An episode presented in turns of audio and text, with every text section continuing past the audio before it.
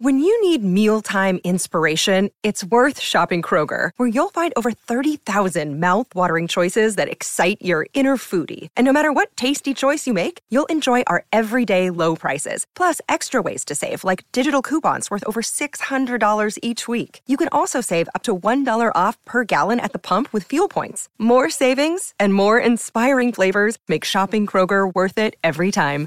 Kroger, fresh for everyone. Fuel restrictions apply. This episode is brought to you by Shopify. Whether you're selling a little or a lot, Shopify helps you do your thing, however you cha-ching. From the launch your online shop stage, all the way to the we just hit a million orders stage. No matter what stage you're in, Shopify's there to help you grow. Sign up for a $1 per month trial period at shopify.com slash special offer, all lowercase. That's shopify.com slash special offer.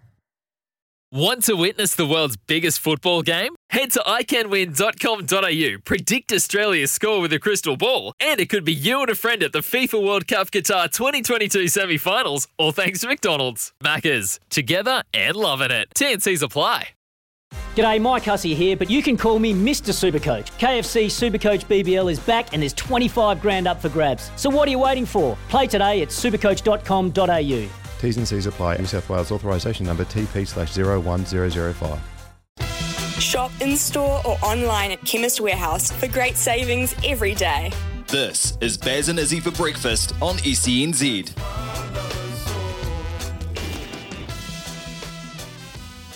Good morning. You're listening to Baz and Izzy for breakfast on SENZ. It's Thursday, the 17th of Feb, and wow, I've got an absolute smile on my dial. Oh, I feel so good. It's so good to be here on the airways sharing the mic with, wow, the one and only Louis Herman Watts. He's up there in the big smoke. We'll get over to him very, very shortly and catch up of how he's been going. But today, what do we got? Lots going on and huge, huge news coming out of the horse racing world last night. Um, sad day. We're going to touch on that very, very shortly. But right now, we're going to talk about who we got coming up.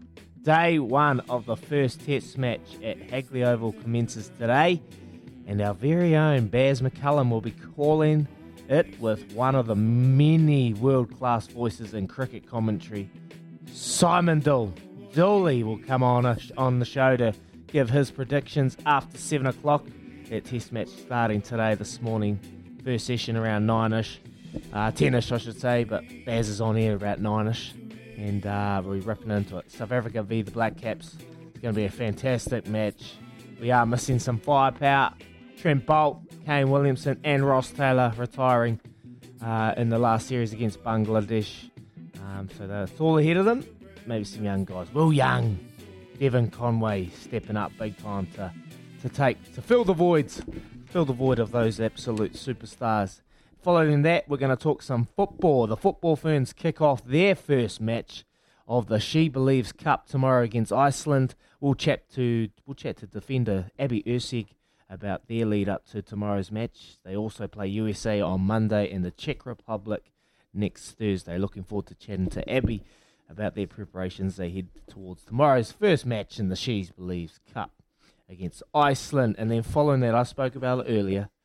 Sad, sad news. Probabeel, the Queen of Cambridge stud, has retired an absolute champion and a queen of racing in our time. Amassing 4.4 million in prize money, having 29 starts, 13 wins, 8 placings, and winning, get the 6 Group 1s two here and four abroad, shoving it right up the Aussies over there. We love seeing a champion Kiwi horse go over there and just fly the Kiwi flag. Ah, those bumblebee colours, black and yellow, flying right around the surround stakes. I watched that video yesterday. She shouldn't have won that. She no way she should have won that from second to last, coming around the bend, and then Opie just pulls her out. And imagine that being on top of Probabeel and just seeing that open air and just watching her glide and glide and get the one, get the one right on the line. One of her greats. Anyway, we're going to chat to Brendan and Jo Lindsay of Cambridge Stud, and they are proud owners, and they'll come on the show just after eight o'clock to celebrate the great mare, the champion of all champions, Probabeel, as Probabeel's been retired, and no doubt probably is going to have some champion and champion foals as of late. So we'll watch that with interest. Um, the great mare. Anyway, and then to end the show, we're going to talk Court Kings.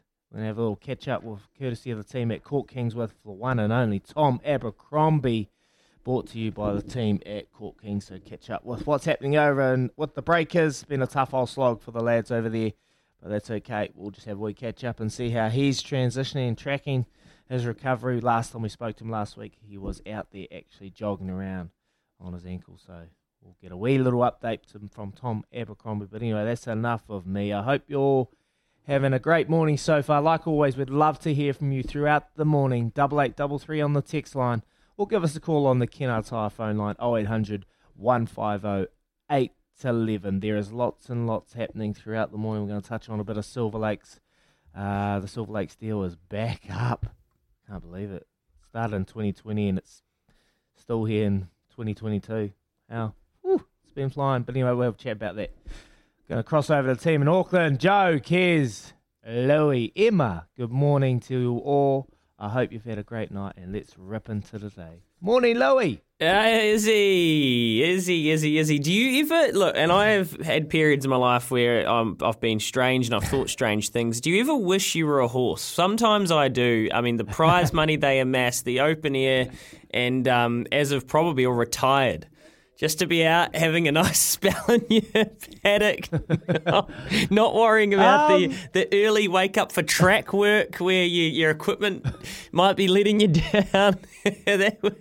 I know, I know where you're going with this. I know where you're going with this. Like, have you ever envisioned yourself being an animal? Um, probably not a horse, Louis. Probably not a horse. if you spoke about amassing all that money, well, let's be honest. They what do they get? They might get an apple out of it. they might get a they might get a nice paddock to go and um, have a wee little feast in. Um, yeah, it does sound too enticing to me. But if I was an animal, that's what, a great question. If this one. Animal, what, what about this? Be, what? Oh, I reckon. Dag, aka Izzy, aka the bald eagle. Ooh, see the bald eagle, eh? See the eagle. You know, you know one thing about the eagle? Predator. Predator, mate. Drop anything, anything falls out of your pocket, I'll swoop and I eat it. All right, I'm always watching.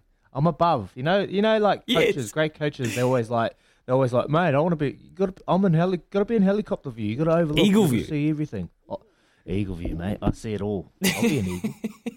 I'll swoop on you, Louis. I reckon you swoop on you today. I reckon you would be. That's fair dinkum. I actually reckon you'd be a great eagle. Um, Joe would be like Bambi, like a vulnerable little mm. doe. Definitely not a stack. I think Joe's no. Nah, Joe Joe's um Joe's that little thing off Ice Age. You know that chases the walnut, the acorn. Oh, sloth! Said the sloth. He said the sloth. Just any any of the characters. Joe, that, is that a fair representation? Yeah, well, my nickname when I played yeah. American football was Bambi or um, Baby Giraffe. But yeah, I can definitely see the sloth thing. A bit mean, but I actually I do see it. I have been called the, said the sloth before. So yeah, fair dinkum. Well done. Kiz, Kiz is like, um, ooh, uh, Kiz. Kiz. a little bit tricky mm. with Kiz. Eh? He's kind of quiet, unassuming, just kind of sitting. Baby Simba. He might be Baby Simba because he's got you know little yeah little goatee. Goatee, yeah, little dingo down on there, but little goatee, yeah, little dingo, little yeah. Bingham, something like dingo. that. Anyway, Dingham. What about you? you what you, Louis? I'm just trying to think. You're, you're definitely not a horse. Nah, not well. No, not a horse. Maybe a water creature, something that lives in the you know splashes around. I don't know. Ah, otter, otter, otter, otter. wow. Oh, sure. Chat, hey, no, but seriously, Izzy, you, you, where this where this started, probably four Group Ones, the two Karaka Millions as well, but the four. Group Ones in. Australia. I jotted down the horses she bet before. My paper's too far away, but it's horses like Zaaki, Behemoth, Arcadia oh. Queen, Funstar, um, Star of mm. the Seas, like proper Group One Australian horses. And you know, mm. since since you've been on the show, you would have heard me bang on about the hardest thing to do in New Zealand racing at the moment is take a New Zealand horse, trained, owned, yeah. Here and win Group Ones regularly in Australia. Melody Belle only did it the once uh, in the Empire Rose, and she won the 14 Group Ones, and a lot of them here. I saw Opie Bosson quoted yesterday in the Herald. He said, "Here's the thing: Yeah. she was so good that she had to race in Australia. If she raced here, she might have been unbeaten for two years and won 20 Group Ones." And like, it's a really valid point. You know, she we can't underestimate how good, and she goes into the pantheons. I said it in, on Twitter. Probably goes into the pantheon as he of our greatest horses. No, she's not necessarily a Sunline or a you know like I'm not getting carried away with it or Phar Lap or anything, but she is truly now one of our great horses, and she'll be remembered. And and she was just so distinct with the bumblebee colours and the Savabeel, the Beal, proper Beal sealed the deal. It was just what a career to follow, eh? Yeah, I loved it, mate. And, and like, I'll be honest, like before I came onto the show, I didn't like really follow racing too much. I wasn't too involved. Um, but since being on the show and getting a real understanding of not only Probabeel, but a lot of horses and trainers and and jockeys around there, I've absolutely loved it. And I've been watching her career in such a short time and just seeing what she's able to do. And, and we that that race, I'll never forget that race and the lead up to that race when she raced Zaaki and Zaaki was a dollar two favourite, and we were like, just Zaaki, Zaaki just wins, Zaaki just wins, we just win. So we both load up on Zaaki, and Probabeel comes down the side and just just edges her out, edges her out, and oh mate, it was it was a great race and, and ruined our multi obviously, but. That aside, we're pretty proud that she's from New Zealand, mate, and those bumblebee colours. Well, actually, uh, yesterday someone someone said, "Oh, the, B- the BGP lads." They go, oh, "What's your favourite memory of Probabeel?" Because uh, the other thing is, Probabeel was. I remember the Karaka Million, um, the Karaka two three year old year, her three year old year. We were thinking about seriously loading up, and I think we ended up with almost hundred thousand dollars on her. And I remember asking hmm. Paul Richards at the Monday morning track gallop, "Oh, do you reckon she can carry us?" And he said, "Mate, this filly can carry anyone. Don't worry about it. Just load up and have a bet." So there's so many memories, and the, and the boys said, "What is what's your favourite memory of Probabeel, or what's she done for you?" And I just thought, well, she was the only reason that kept me out of a deep depression when I just stacked it all up on Zaaki. if it was any other horse that rolled Zaaki, I would have been severely depressed. But because it was her, it was so good. Yeah, man, I seen that. I seen that on the BGP page. Yes, I think they put fifty thou, fifty thou on on um, on Probabeel at dollar ninety five to return ninety seven thousand. Oh, got the BGP boys right up and about, eh? You boys would have been happy with that. But nah, she she's made so many people proud, and I can't wait to uh, to chat to Brendan and Jo Lindsay, mate. Because um, yesterday, last night when it happened, we're actually going to have TJ Perenara on at eight o'clock, but we've shafted him. He's gone till tomorrow, so we can get Brendan and Jo Lindsay on. I messaged him. I said, um, "Hey, bro, uh, can we chat to you on Friday?" We just had um, someone else come in. I didn't say why, and he's like, "Yeah, sweet ass." oh, so he's till tomorrow. Priorities, bud. No, Priorities, he that's good. I mean, that yeah, do you know why that's great, Izzy, for a number of reasons, and in particular because it's an extra interview that Joe doesn't have to, Joe and Kieran don't have to try and Mm. source themselves. Old Simba and Sloth trying to produce the show when I depart on my my the Simba and Sloth podcast. That'd be good. That'd, that'd go right. Yeah. Real good. Ah, mate, you're going, eh? But well deserved holiday, mate. Honestly, uh, I, I know I've been giving you bit of stick, and I said to the boys, WhatsApp group, we're going to go minus Bears and then plus minus Louis. 'cause it'll be just Joe, Keys, and myself and Emma out the back. And yeah, but no, you deserve it, man. You've been you've been grinding away. Um, you know, lots of text messages coming through um, applauding how you've been handling it also go have a break, mate. Go have two weeks off and uh, enjoy it. What do you what, like? You going? You going to Stewart Island? Am I right? Yeah. Yeah, well, I've got a yeah, I've got a bit of a ticky tour planned, is, but I'm I'm trying with Shannon and me desperately don't want to be the people to take COVID to Stewart Island. We are very conscious, and uh, so we're trying to stay as clean and safe as we can before we get there. But I've got a wedding actually in Gibston Valley tomorrow. Um, two of my good friends at, down there. At, is it Peregrine Winery? Yeah, Peregrine Winery. Yeah, um, Bix and Bree, they're just two legend Kiwis and they're tying the knot, so it's probably going to be a massive sin tomorrow if I'm honest. And then actually, my wee filly, if I get paid, is racing at Ellerslie on Saturday, so it'll have to back, have to back up for that. Um, and then we're up to Lake Wanaka to a place and then down to Stewart Island. Then going to see some family actually in just out in Leithfield out North Canterbury, mate. So I'll swing by and we'll have a pizza. Beautiful, mate. Pop in if you're in Christchurch. I'm actually heading to uh, Queenstown on Saturday. Saturday, if you're still around, I'm heading there Oh, I will to be. call the game. Um, Chiefs v Highlanders Saturday afternoon at Whakatipu Park down there in Queenstown. So yeah, calling the afternoon game down, and I'm not calling. I'm on the panel, um, just doing pre-game, halftime, and, and post-match. But uh, yeah, heading to Queenstown, bud. So Let's. Um, be around. Well, we I'll have be to. around. uh, Although Queenstown at the moment, they're actually. Th- I saw that they might even like Queenstown town might shut down because they don't have enough staff because so many of the places have had been self. You know, like they've been close contacts, so they've so many of the staff had to go self isolate. Izzy, um, we can talk about it more after the, the spell here, but. You're about to get back into the, the rugby groove. Are you like, is it weird after summer? I mean, you don't obviously have to do preseason now, or you probably didn't when you were playing as well because you're such an established All Black. You really just turn up on game day. But um, like, is it Nah. getting your head back in the rugby rhythm? Are you enjoying it? Yeah, yeah, it's uh, yeah, it does take a little bit. It does take a little bit. Like um, I've, I watched a few of the preseason games. It was quite good. You could actually um watch them on the YouTube because some of the uh analysts were were filming it on the sideline. So I actually watched a wee bit, but it's hard to to get much out of the preseason. You can get an understanding of the structures and, and how they're trying to play, the shapes they're they're trying to use.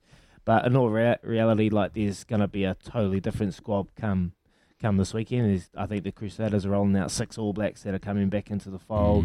Um, Joe Moody played last week. Braydon Ennor had a, had another run. George Bridge. So like you're gonna expect some some superstars. Oh, I'm really looking forward to it. And and the Crusaders, we're gonna talk about it later. They they had a tough old preseason. You can't take anything out of preseason. Look, let's be honest. That's why it's called preseason. I don't think I won any of our preseason games. We just always lost them. Don't know why. But um, Well- come the season, it's a whole different kettle of fish. Is like the Um, old thing being a Crusaders fan was like growing up. You you don't actually. It's changed under Razor, but you will remember under the, especially under uh, Toddy, it was like you guys would pretty much win maybe half of your games through the first five weeks, and then you just go on a massive tear and reel off about twelve in a row. That was it. that was like how it worked for a while.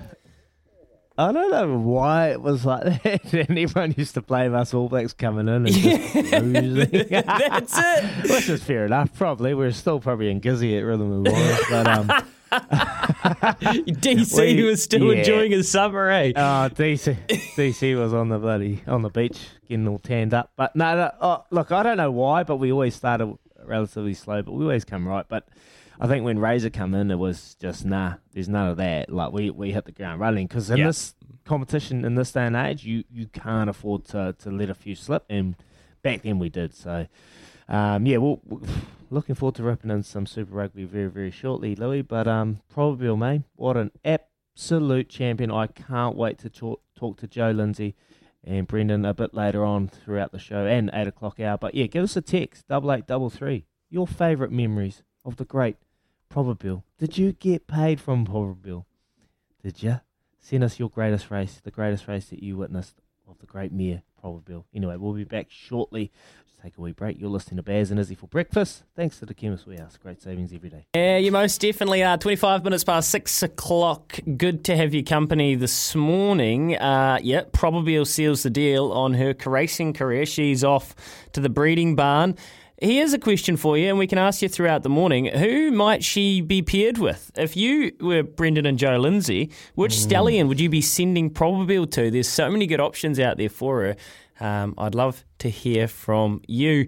Izzy, overnight, well, last night actually, New Zealand Rugby had a pretty high powered board meeting, and it looks like after years, Silver Lake could be about to happen. Even the Silver Lake deal, even though it's diluted, it looks like. And Liam Napier out of the New Zealand Herald here has got the angle. He's always got the inside plugs. He's plugged in old Napes.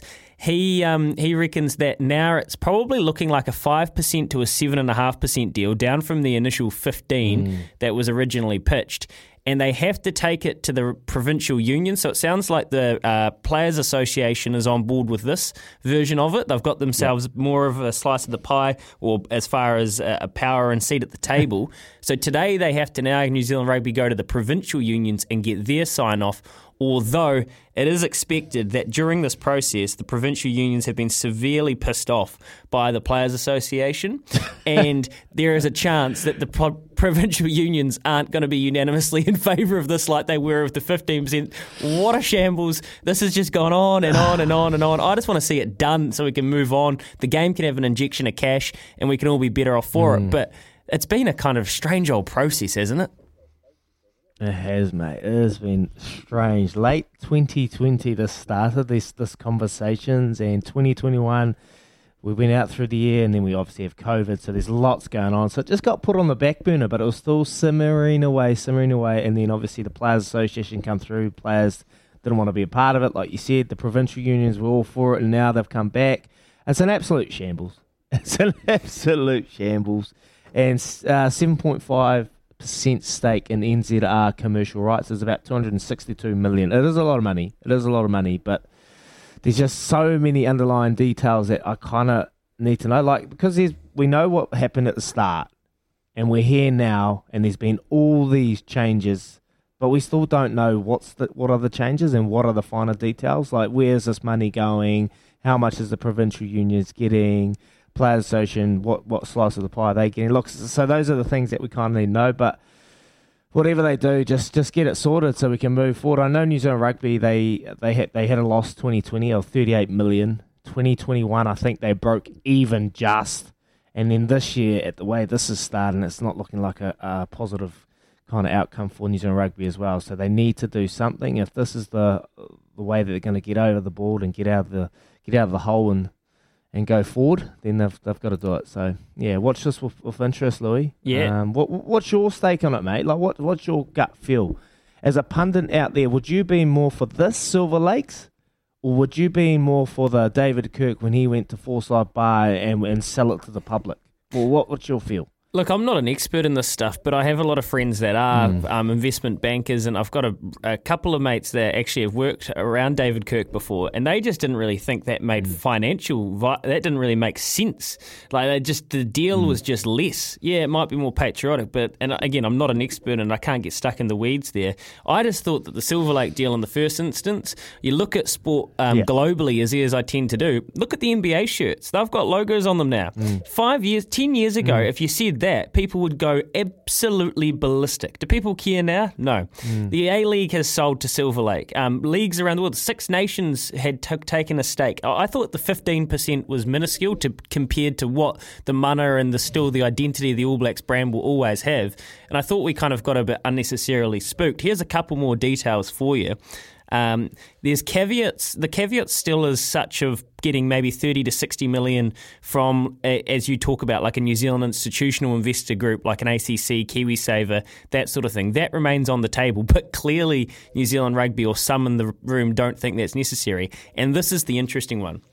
Among many of the compromises Liam Napier has in his Herald story, the Players Association is believed to have secured a seat on the Commercial Co board that will be charged with maximising commercial rights, including broadcast, sponsorship, merchandising, and future revenue streams, as such as esports, global coaching clinics. I'm sure NFTs coming under that bracket. So essentially, the players have been able to broker themselves another seat at the table, and the seat at the table where the game, the future of the commercial side of the game is going. So well done to Rob Nichol if that is true, and well done to the Players Association. Although I'm certain that will ruffle some fe- fe- feathers as well. that definitely will, mate. They're all against it. They're already coming out and getting into these players for having too much say, mate. So um, I'm, I'm going to watch this with interest and, and see what's unfolding. And if they have signed it, you spoke about it at the meeting last night. If they have signed it, we'll find out surely throughout the day. But um, great work, Louis. Great little get. And thanks, Liam Napier, for always digging deep. He's got mate, scoops, the mate. yards in there. Was he ever Getting sniffing the around scoop you? behind this. Oh, mate, you're always sniffing around me, trying to get the scoop out of Dag. But he was actually right. I don't mind Liam. He was actually a really, really nice guy, and he used to, he used to write some pretty solid and honest, um, honest articles. But um, yeah, be interesting to see what happens, mate. Unfolds. But anyway, we're going to catch up with Emma with the news for Kubota. Together, we are shaping and building New Zealand.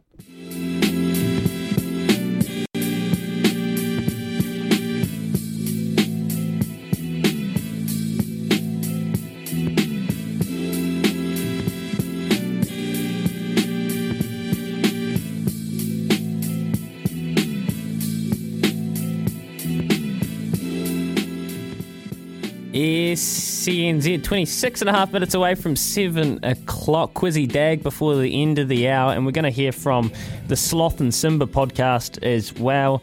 No doubt the boys in the kitchen are cooking up some sort of frittery item for the menu to get on the board. Right now, loveracing.nz. Hey, uh, next week, next week, and I've got this on good authority, the 10% ownership share in the thrill of the win Love loveracing.nz promotion they've been running it's going to be announced so you and your team if you're vented to get this 10% share and a vip experience and a, a yearling from karaka uh, you will want to be plugged all the way in next week because this is a hell of a prize, and you're want to you're going to want to have your eyes wide open and your ears tuned in to hear if it's you that gets the grouse. Because um, I would love 10 more percent in an ownership of a horse that doesn't cost money and it doesn't come around very often at all. Yesterday, Izzy, at Tauranga, it's fair to say it was a day for the bookies. Oh. oh, it's a day for the bookies, mate. 20 plus odds, I reckon, on all the horses that won. What happened to Cornwallis? Oh, no. BP. And do you know what? BP's not even here today. He's it's Pip. He's left Oh, he's lucky he's not here. He's, he's, He's lucky. he's very lucky. At the, the We all do it, BP, don't worry. Oh, especially on this show. The winner, don't look Ethel, don't look BP, $24.20. Oh, dear. And then uh, race seven, Call Me Evie. Surely was going to love the on pace nature of it. No. Gaglarati at $8 wins the next horse. Hibernia C places at $6.50. so there, there you go. That's exactly how this sort of stuff goes sometimes, is he? And um, we'll reload. No racing today on the thoroughbred fixture. Tomorrow, we're heading to New Plymouth. So we, if I get paid, was entered at New Plymouth, but it looks like Jamie's going to give her a crack and roll the dice Saturday at Ellerslie. Now Saturday at Ellerslie, the markets Oh, are open, my boy. You know it. And oh, you know it. I I'm hope- having a look now, and it's juicy, isn't it? Well, here's the thing. Some horses. Yesterday, they opened the Perfect Pink at $3.50, and I messaged you straight away and said, Bro, you got to get Mm. some of that. It's not going to last. I hope you punted it. Did you please tell me you punted it? I've got no money, Louis. Oh, daggy! I know. What's it at now? $3. You've lost 50 cents straight away. Uh, but I don't look. Obviously, it's a good horse. It's a great horse. I'm going to back it, but it's in a great field, like Field of Gold, Tutakaka. Um, you got Titoki. That's I, I reckon it's a good horse too. And then you've got La Creek as well, and it's still three bucks. So everyone must be around the three dollars, three dollar mark. Yeah. Mate, here's the thing. Jamie Richards, Opie Bosson, uh, great strike rate, seven starts for two wins, two seconds. It's it's got a reputation now. It's got a profile. When you get OP riding at 54 and a half, it's Target. got barrier one. It's one race off its target. It's fit. It just ran a huge race in the Waikato Guineas against the against the pattern of the speed and the track. Here's a text here from um, Kevin. Louis, Saturday, can't believe the price of two six fifty, and have a look at with all my heart. A certainty beaten last time drops half a kilo. Both Riddell rides. Don't mind that. Two though, I think it's more of a place a place play. You can have a little each way play here, but again, the Derby and Tony Pike will be giving himself as much runway as possible to have Tutakaka ready for the Derby. Field of Gold, I thought this was interesting, Izzy. Michael McNab has stayed with Field of Gold, and I'm pretty sure he would have had the choice to ride Tutakaka. So if you're a Field of Gold mm. fan, that's a really that's really good news. Um, okay. Like- and like and the other thing that the other race that I saw that was interesting is Babylon Berlin in race number three is back, three dollars sixty, carrying sixty-two kilograms. Can the mare carry sixty-two kilograms over twelve hundred meters and win in a good sprinting field? Not too sure, but three dollars sixty is probably enough for me to have a crack. Although she does have a wide draw. But good to see the markets open. There's plenty at tab.co.nz, loveracing.nz, where you do all your form and replays and stuff if you're interested in any of these horses. And um, Louis, yes, Izzy. you, you you didn't tell me that Opie is run if I get paid. Yo. hey. Have they the Wow, market? mate.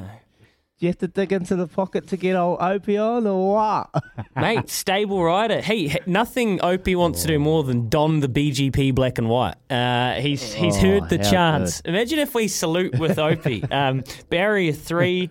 Her, her first effort wasn't bad at all. You know, she was in a really good field. A lot of those horses went on to the, the Karaka Million. This is an easier field. Go on, Opie. Go on, Opie. If I get paid into into get this, if you remember this, Baldara, Baldara in race two, Baldara race two, barrier eight, Lethanis is the ride. Tough ask. Um, what do you, tough ass, but mate, one well last time, paying seven bucks, and I missed it, and you picked it, and I was so rope. Oh, I was gutted. This is a good field, actually. Um, Bonnie Lass, Quat- Quattro Quinta, but then obviously finishing on the perfect pink. Is, that's what you'll do, is he? So you're not you're not as confident as last time with Baldara? Nah, definitely not. I actually, I don't, I don't think. no, no, no. Seriously, I can't. This is where you don't have to pump with your heart all the time. The field is completely Okay. different. It's um different, definitely a different class. Quattro Quinta coming back is going to be tough to roll, and I think Bonnie Lass. Well, she's look, that would be my top selection. She's already five fifty into four twenty, so I think Baldara can run a really nice top three potentially. Um, but it's a big ask to expect her to win here, three in a row. Not many horses win three races in a row. Yep, that's it. Beautiful, beautiful. I'll listen. I'll listen to you, mate. Thanks, Izzy. And um, there's one more text here from Kevin on Probabeel. I just wanted to get to quickly, bro. Morning. Probabeel just wanted to win. When it hit the straight, it's headed, put, it's headed, pushed hard into the bridle, and just let go. Would have won so much more cash, except for rain affected tracks. Kevin, you bang on. She's a star. She's a darling. She's our queen. And after eight o'clock, well, we've got a big super cut. We've got a we've we've done a bunch of editing. We've got a super cut of all her best wins. We're going to play that into Brendan and Jo Lindsay after eight a.m. It's twenty minutes to eight o'clock. Clock after this, 0800 150 811. Come on, run it out of the twenty-two, straight at him at his weak shoulder. Have a crack, Quizzy Dag. After this.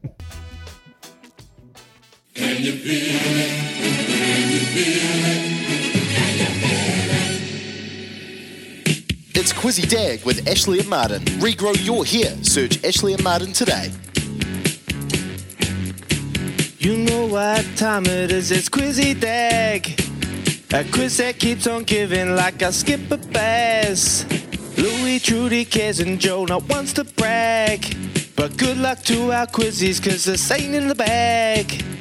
0800 150 811 now. Give it a go. Good morning. It's time for Quizzy Dag. Your chance to win the $50 TAB bonus bet. You could probably put it on Baldara if I get paid into Perfect Pink, eh? I'm only joking. Don't go with your Or am heart. I? Go with your head. Or don't. Oh, I don't know, Louis. Louis. Louis, phone a friend today or what? It's a tough quiz, so we'll see how we go.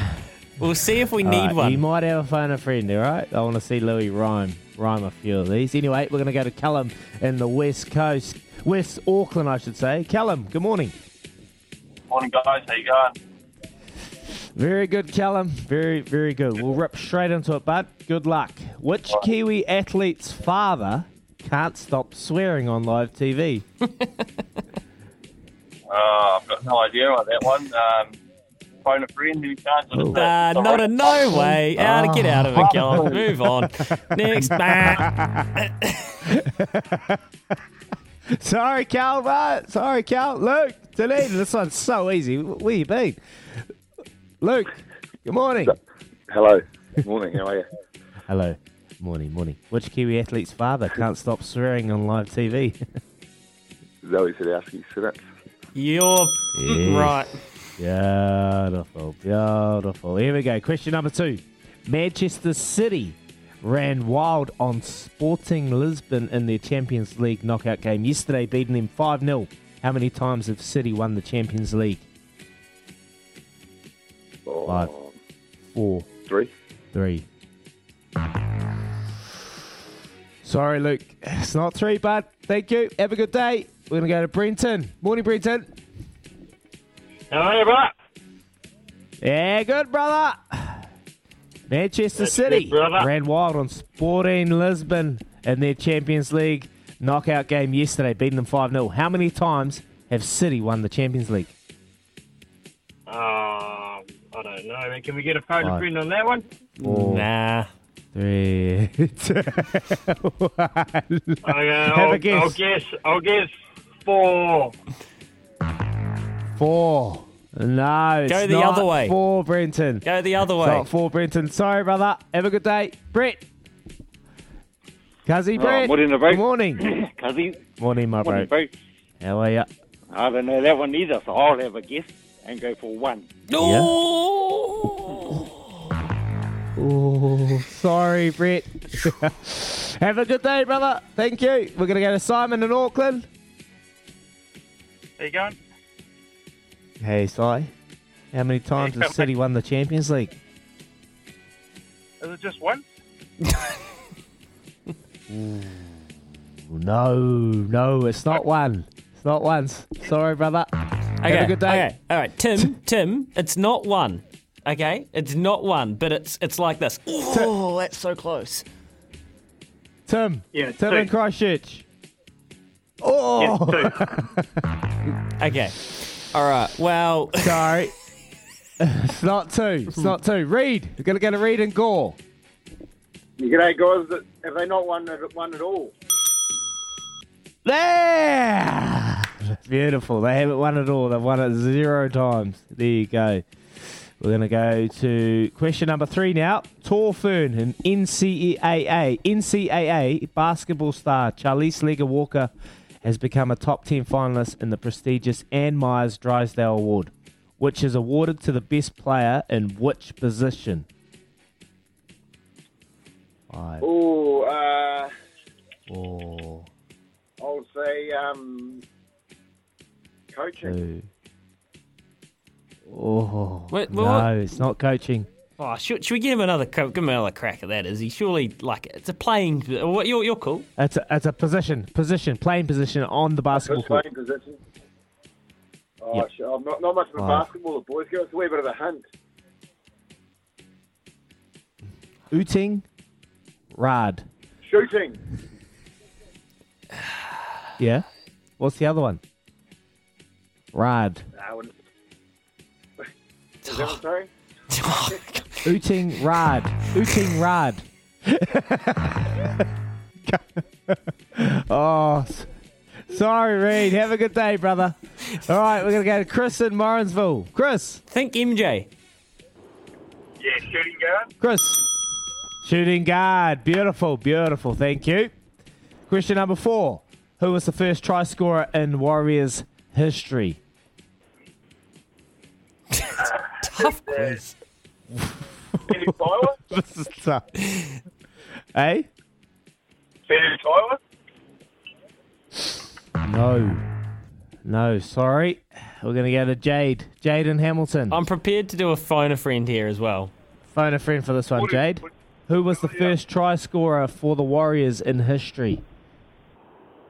We'll go phone a friend, eh? Uh, Hill Okay, Lake Louis. rhymes with Hill Lake. Bill Wade. This is pretty obscure, to be fair. Five, three. Sean. Hoppe.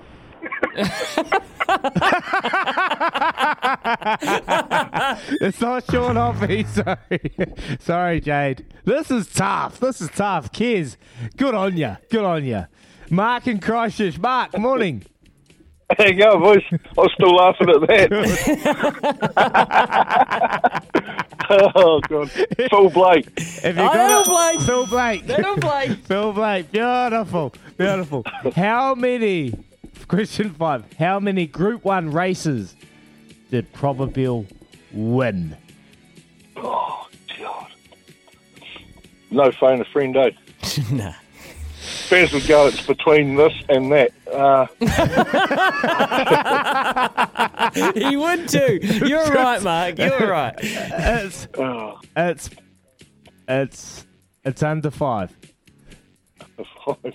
Four? Oh my god! Yes, Marky. well, mate, he had four, three, two, one. Uh, As it was under five. I'm not saying in between six and four. or six, uh, Oh, what a five quiz. and, What a five and quiz. three. Oh, one of the greats. Well done, Mark. Thanks, brother. Cheers, boys. That is sensational, Izzy. That is so good. No happy with your hair loss. Make today your turning point. Search Ashley and Martin online today. What a quiz. Phone a friends, and uh, it's under, it's betweens, and no bears. We still dragged it out for about 10 minutes. Back after this, before we get to the top of the hour. On the other side, it'll be Dooley after the news. Shop in store or online at Chemist Warehouse for great savings every day. You're listening to Baz and Izzy for breakfast on E SENZ. Yeah, coming up to the 7 o'clock news. It's great to have your company. 17th of February 2022. So much going on in the sporting world. How good was it to see young Ben Barclay last night in the Olympics yesterday, Arvo? Uh, at the top of his mark, on the third run where he needed to lay a run, he just and he said afterwards, he said, I, I desperately want to put a score up here, but I was just standing there and I thought to myself, how incredible was this? I'm at the Winter Olympics about to drop in on this snow park, and, and he just had the most unbelievable perspective. What a kid. Congratulations, the Barclay family. You got yourself a ripper there. Super Rugby tipping is here because Super Rugby starts this weekend, and we are fired up. So go on and register now at tipping.senzradio.nz for your chance to win weekly prizes and a massive Samsung 65 inch daggy sized for the season's top tipper. Smith City stoked to support Super Rugby Aotearoa. Sign up now. We're going to talk later on. I'm going to put the question I like to put to every one of my radio co hosts as Super Rugby beckons Crusaders or the field? To dag a dag and see what he's got. He knows how they operate. Razor, mate, we just love rugby, eh? Yeah, you do. You love it, Razor. So we'll talk a bit about that. But Dooley going to preview the cricket with us, and I've got an interesting set of odds I want to give you from tab.co.nz as well. In the meantime, I'm going off to find a McCafe coffee. Here's Emma with the news for Kubota, together with Shaping and Building New Zealand. Shop in store or online at Chemist Warehouse for great savings every day. This is Baz and Izzy for breakfast on E SENZ. Good morning. You're listening to Baz and Izzy for breakfast on SENZ. It's just after 7 o'clock here on Baz and Izzy for breakfast. It's Thursday, the 17th of February. Thank you, Emma, for the news. Good little update on what's happening around the world. Yep, the Black Caps, they are starting today. They're big, big task ahead of them up against this quality South Africa side who we have traditionally struggled against over the past years. They've always brought a strong outfit. I remember going to their games back in the day. McLean, Pla- Mc- McLean Park, Allan Donald, Lance Klusener, Jacques Kallis, the late Hansie Cronje, oh, many, many superstars. Uh, who else was it? Uh, Jonty Rhodes, the greatest fielder of all time. How good. The absolute superstars. And my favourite bowler of all time, Makhaya Ntini. Makhaya Ntini. I'm going to talk to Dooley about Makhaya, but shortly we're going to cross over and have a wee chat to Simon Doull. He's down here in Christchurch, just in isolation, so we'll have a wee chat to him about what he predicts going into the Black Caps that are starting today, day one. Anyway, we're going to talk a bit of football later in the hour. We're going to talk to Abby Erceg. She is uh, defender for the white uh, for the football ferns, I should say, and they're they're starting their campaign tomorrow. They are taking on Iceland in the She Believes Cup, and we're going to have a chat to her about the preparation leading into that. They also play the USA on Monday and Czech Republic next Thursday as well. And then later off in the eight o'clock hour, we're going to dedicate pretty much the first half of the eight o'clock hour to the great, the one, the Probabeel. The Queen of Cambridge Stud has retired, an absolute champion and queen of racing in our time, amassing $4.3 million in prize money, having 29 start, 13 wins. Well, she won a couple of Group Ones here in New Zealand, then she went over to Australia and blitzed them in four of them over there, and wow, convincing fashion. And then, well, Louis touched on it as well. He she bet some absolute superstars over in Australia. It's okay to win a couple here, but you got to go test yourself against the best. And she did that. She went over, and she is a proven, proven racehorse. She's going to come home, and like Emma said, she's going to breed some million dollar foals. How good. Then later on, we're going to talk to Tom Abercrombie for a Court Kings catch up. But right now, we're time to talk some cricket because it is starting today, day one down here in Garden City. Oh, the weather's not too bad, slightly overcast. Uh, be good for the swing bowlers. Nice green wicket after having so much rain down here. I'm sure the bowlers, the seamers, and Dooley will be able to touch on this day in February. The Black Caps start their marquee series of the summer against the excellent Test outfit in South Africa. We know the record against the Proteas is thin, and we know this version of the Black Caps 11 is an, is as unsettled as it has been for a long time. But do they still have the residual residual class of world class world test champions to be able to salute on their own pitch? We shall see. One man who will be watching along the very intrigued and very intrigued is the great Simon Doull, who, believe it or not, we find today back in New Zealand. He's in isolation and he's kindly found some time to join us while he's probably still in bed, resting up, just about to get his breakfast delivered to his door. Morning, Dooley. How are you, brother? Busy. I'm good, mate. How are you? I'm very good, mate. Uh, How's coming in- it's coming isolation? How you doing? It's, yeah, it's coming in a paper bag very shortly, I would imagine. Um, it, it's always it's been a cold breakfast every morning, whether we've had cold bacon and egg pie or uh, I had some cold pancakes the other day. Anyway, look, I'm not going to complain too much, mate. I'm, I'm, I, I got a spot. I got Uh, home, that's- and well, it's um, about time yeah, we get rid of that, eh? COVID's Yeah, everywhere here. it's Get gotta rid of go. it. We don't need it. Got to go. Oh, mate. Oh, anyway, well, you, you're going to be in ISO and, and day one starts today for the test matches. And uh, I want to talk to you, mate. What's, what's your expectations and predictions leading into this test match? Well, traditionally, we've found pretty tough to play South Africa. They've always challenged us. It's, it's a huge challenge for this Black Cap side. Yeah, we haven't beaten them in a series, which is is the one concerning factor. But um, look, I mean, we're always we're always very very good at home. We have been uh, of you know probably the last five, six, seven years. We've been exceptionally good at home.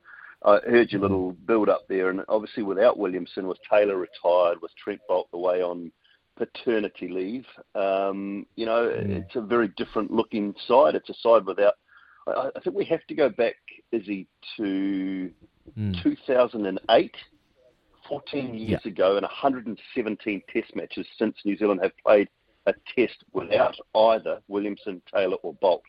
So it's it, it's a long, long time since since those guys have uh, not played a test at some stage through that um, through that era. So look, we're we're up. We're, I don't say we're up against it. I, I think it's a it's a series that should be very, very competitive. New Zealand go in with just depends on their side. I think today, I just don't like the fact that they look like they're going to go in with six seam bowlers.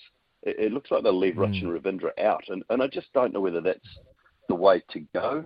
Um, if they played de Grandhomme and Mitchell, they've got two very decent um, medium pace bowlers there, so they don't need to play Matt Henry, in my opinion. Um, they can go in with Wagner, Southee, Jamieson, and Ravindra and then use de Grandhomme and Mitchell. So that would be the way I'd go. I just don't know whether they will do that. And, um, you know, South Africa, having lost Keegan Petersen after that Indian series, he was incredibly um, good for them. And that they sort of seemed like they finally found a number three that was a, seriously good player. Um, and now I'm thinking that um, Erwee, Sarel Erwee will have to bat three for them in this test match, which just leaves a little bit of a hole for them. So, you know, both sides without a couple of key players, but um, New Zealand at home should still just, I think, just have the advantage. The weather's been pretty atrocious down here, Dooley. So the, the Yes, it pitch has been under the covers, germinating. You know, Uh, do you think that's a that's a factor to why they're heading towards the Matt Henry? The pitch is going to be seaming quite a lot at the start, and there's a toss. Is the toss? It's always it's been vital, particularly in India and, and those series over there. The toss was key to, to winning the series or winning the Test match. Do you, do you think the toss is, is vital in this Test match? Toss is always quite a key um, in New Zealand conditions. Um, New Zealand players do know how to bat on it a lot better than the opposition, though. In general terms, if they have to bat first, the likes of Latham, Will Young, you know, they've got uh, just more used to it, I think, um, in, in those sorts of conditions. But it will be bowler friendly. You, you just know it. I mean, you know, I got here on. Well, I'm out today. I'm allowed out today. It's day seven today. Auntie Cindy's letting me out early. I was supposed to do ten days, and I'm out seven. But um, uh, yeah, so I, mean, I think it rained for the Cheers, first Auntie. four days I got here. Is that right? First four days I Yeah. got here, it rained. Yes. So um, it's it's going to be green. It's going to be fresh. But I just I'm always a believer that if look if four seamers, you know, three seamers can't do it, why can four? But New Zealand are going to go in with six seamers, potentially six seamers. And, and Daryl Mitchell is not the worst on these sorts of conditions. Colin de Grandhomme, we know what he can do in these conditions. So to me, they just need a point of difference, and that's why I would I would say Ravindra just still has to play. And it'll be sentimental, well, not sentimental, but there'll be a little bit around, okay, we've got to pick Matt Henry, it's his home ground. But he's only got one wicket there in two test matches and averages 200 with the ball. So, you know, he's played two test matches at Christchurch and got one wicket. It's not like he's a horses for courses type player, which I know Yeah. um, Gary Stead is a, a big sort of proponent of.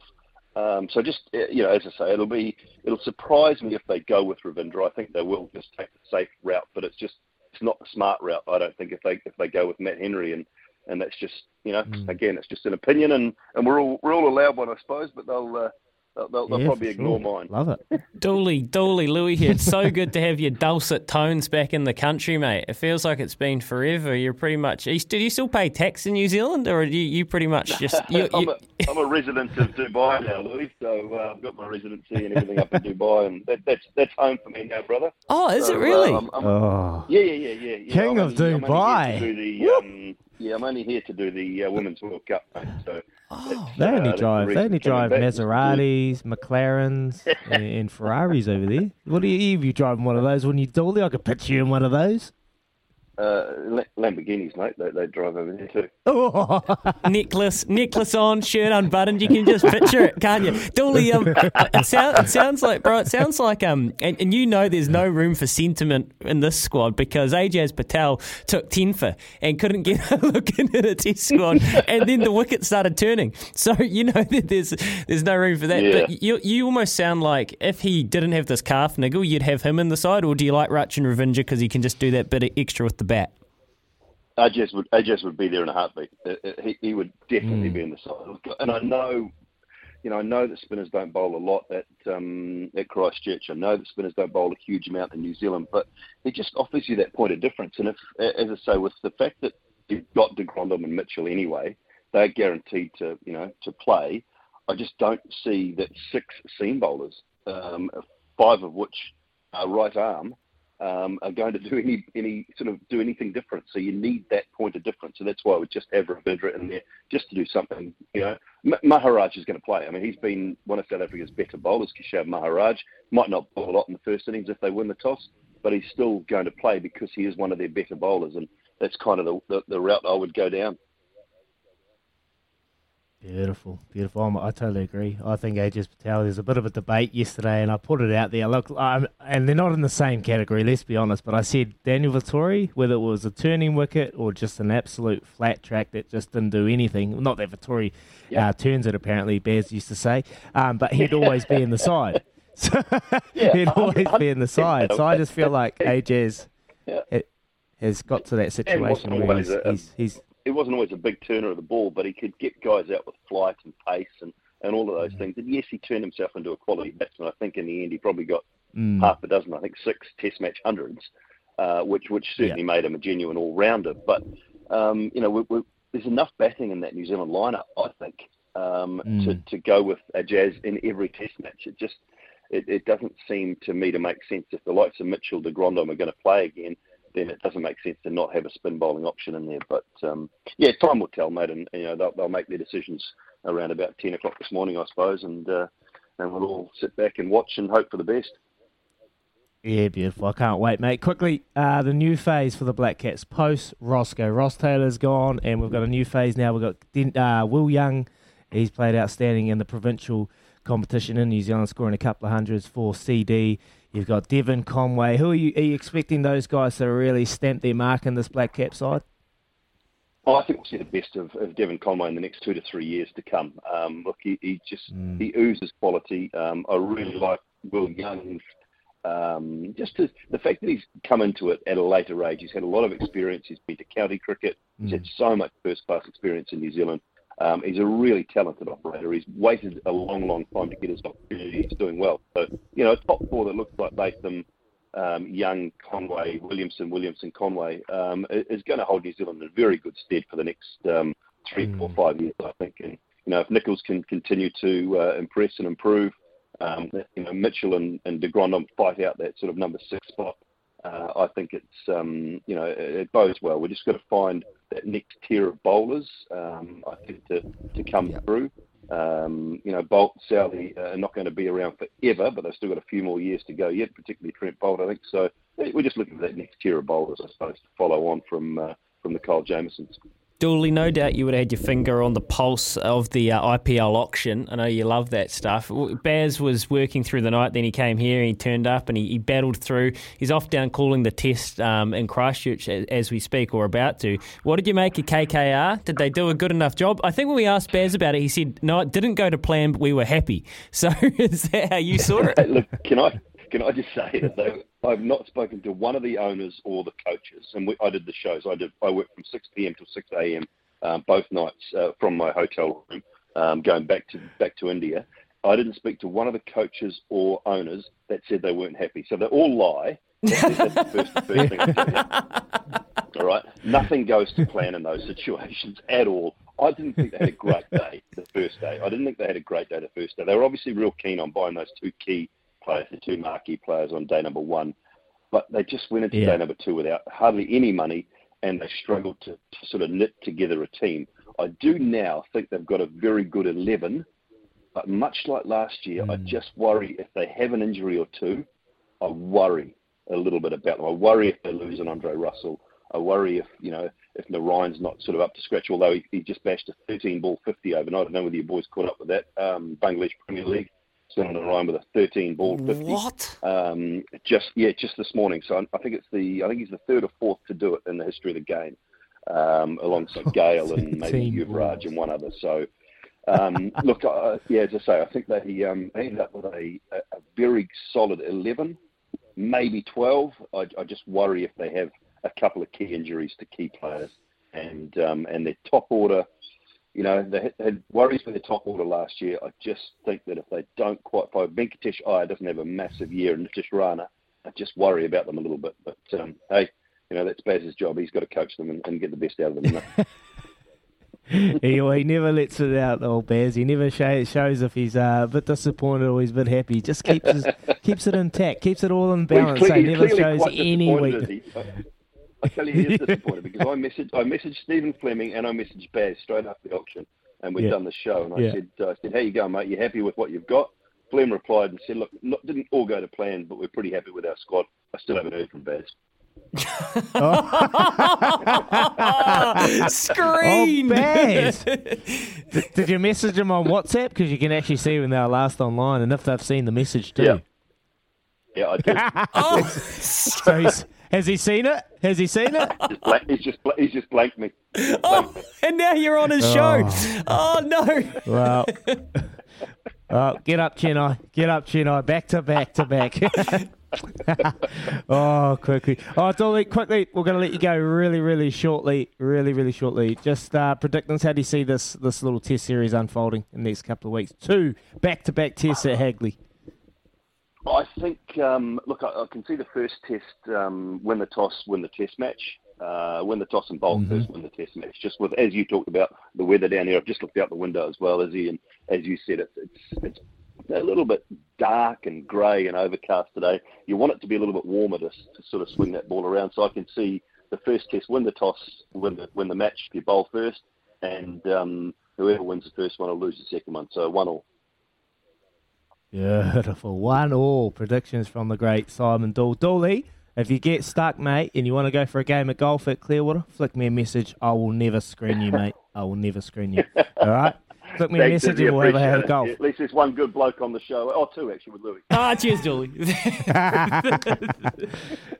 there you go. Simon Doull, absolute champion and uh, cricketing wow, commentator, the voice of cricket, I reckon. He is everywhere, over in Dubai, rolling around in his Lamborghini. Thanks very much, brother. Have a good day. Uh, we'll be coming back shortly with just some more cricket chat leading into this test series. The Black Caps versus South Africa, day one at Hagley over, and our very own Baz McCullum is calling it. Sad back shortly. You're listening to Baz. no, sad Baz. You're listening to Baz. Wow, he doesn't really listen. He doesn't text back. You're listening to Baz and Izzy for breakfast. Thanks to the Chemist Warehouse. Great savings every day. You're listening to Baz and Izzy for breakfast on SENZ. You most certainly are. 25 minutes past 7 o'clock. Dooley. Uh, great to catch up with Dooley. And isn't that interesting? He's actually taken up residence in Dubai, is he? I mean, he spends so much time overseas. Probably makes sense. Well, it obviously does. Yeah. Yeah, it does. 100%. Have you been to Dubai, mate? It's Nah, probably one of the most fascinating city, countries, whatever, in the world. It is mind blowing. I played sevens there in 2008, I think it was, at the start of start of the uh, end of the year. So it was like about December, November. Stinking hot, but mate, everywhere you look, just money everywhere, money everywhere. And that was at the start when they were actually building. They were building that palm island. They were raising the sand up and making it into making it into a palm tree and and creating that little residential area where they put buildings and mate, it, it was the most fascinating thing. There's just so much money there. You can see why Dooley's there. 100. percent He's got too much money. Dooley, Dooley goes good, eh? It was great to catch up with him, and um, yeah, interesting to to hear what he thought about the IPL as well. I mean, he's a completely objective view outside, just covering the competition. So that was great to get his, his analysis there. Hey, Izzy, there's a couple of good texts here that got me thinking. Um, one is I feel like this could be the return of the young guns for the Black Caps, and they could do something special like ninety at like in 1992. I don't mind that, and it is it isn't like we're throwing a bunch of young guys out there with no backbone. Mm. There's still Tom Latham, there's Henry Nicholls, there's there's Tim Tim Southee, there's Neil Wagner, there's guys that have been around for a while. And this other one, morning guys, Test cricket power play tip: ten maidens to be bowled in the first session playing ten dollars. That would suggest that the ball would have to be doing a lot of work, which we think it will be. And Dooley pointed that out to us. There's a couple of bets I want to run by you, including that one, Izzy. And my first is head to head. South Africa, $3.60. Brendan Popwell's been hmm. telling us for two days the money keeps coming for South Africa. Simon Doull just said it's pretty much who wins the toss is going to win the test. So if you've got the Black Caps at $1.75 and South Africa at $3.60, well, the obvious bet is $3.60 South Africa because that's way overs, is it not? That is, that is. I, I- look, that's why I'm a terrible punter, you know, because I always go off my heart, and, and my heart is telling me I want the Black Caps to win. But then Dooley comes on, and the experts and bears, and saying, and everyone's saying that you know this is a tough side, and they are. South Africa, we've always we never won a series against them, so. Do you go if you hit three dollars, three dollars sixty? That is juicy odds. mate. Yes. and I'm, and and Brendan said that's getting punted. Why is it not coming in? Because Surely. oh, well, obviously the black caps are being punted as well. Some of that patriotic cash, some of Mm. that cash that you like to spend. So it's it's um. But the three sixty. Because here's the thing: the draw at four dollars. Take that out unless it rains. Which it could, but take that out for this for all purposes. So essentially, you're getting New Zealand at a dollar seventy-five or South Africa at three dollars sixty. I think a lot of us think that um, if anything, South Africa might even have the wood, especially if they win the toss. The next one, the next power play I'd like to run by Izzy is first session. Any two players out caught by the wicketkeeper, three dollars. This ball is going to be a hooping, b seaming. There's the, both sides have really strong bowling attacks, probably their strength. I can see people schnicking off in the first session, and I can see the keepers heavily involved. what? That's a great. How many? So how many overs in the first session? I think it's about twenty. 20. isn't it? Yeah, twenty. Um, mate, that's a great bet. That's a great bet. We've we've heard from Neil Wagner yesterday saying that the green it's a green seamer. So whoever wins the toss is going to be outstanding. They've both got f- great seam bowlers. Um, yeah, I'm. I reckon that's a great bet. Mate. they'll be punted in surely. This is this is going to be awesome, Izzy. Like this is a proper test series in proper condition, like testing conditions. Uh, I'm just talking to Dooley yesterday, talking to Wags, Baz before that. Like I'm actually starting to fizz for this. Like get really fired up. Louis, Louis, are you are you a big sports better though? Like for me, like I ha- I love punting on the horses, and I love horses because you know it happens right there and then. You're not waiting a week to, to watch this, this this game and throughout the entire match. Are you a big sport punter? See, I used to be, and then I got into the horses, Yeah. and then I can't justify the odds. So it's like, Yeah. why would I take Yeah, the black same. caps at a dollar seventy-five, where I can take, I Mm. could find you something um, that, granted, might not win, but something in a seven-horse race Mm. that, you know, it's been punted from two twenty to a dollar seventy-five. One is not the same to me. Uh, so that kind of uh, I've pumped the brakes on it a wee bit. When I see something though like South Africa at 360, I'll be having a bet on that. And and I'm sorry, you might say I'm a terrible New Zealander, but I will be. Yeah. Yeah, nah, I'm the same, mate. I'm the same. I just punt on the horses. It's done there and then, and oh, I just think there's so much more adrenaline involved and lots more, lots more happening and a bit more enjoyable, uh, Louis. So I'll just stick to the horses and You know I'm going to have a punt on the on the sports. There you go. There's Louis' little cricket, little TAB. We got a little text here. Where the hell's Baz, boys? he disappears more often than my TAB balance. Oh, that is a no name unknown Texer. Look, he's calling the test match. He's in Christchurch. He's down here in the Garden City. He's calling the test match. South Africa versus Black Caps. He's got two jobs. He's pretty much got three jobs. three. He does that. Maybe four. He does the IPL. He does this, and Horse he's farms. a father and a husband. So he's pretty, pretty, pretty busy as our skip. But anyway, we'll cap back soon, shortly, and Louis is going to give us a little news update after Emma with the news for Kubota. Together, we are shaping and building New Zealand.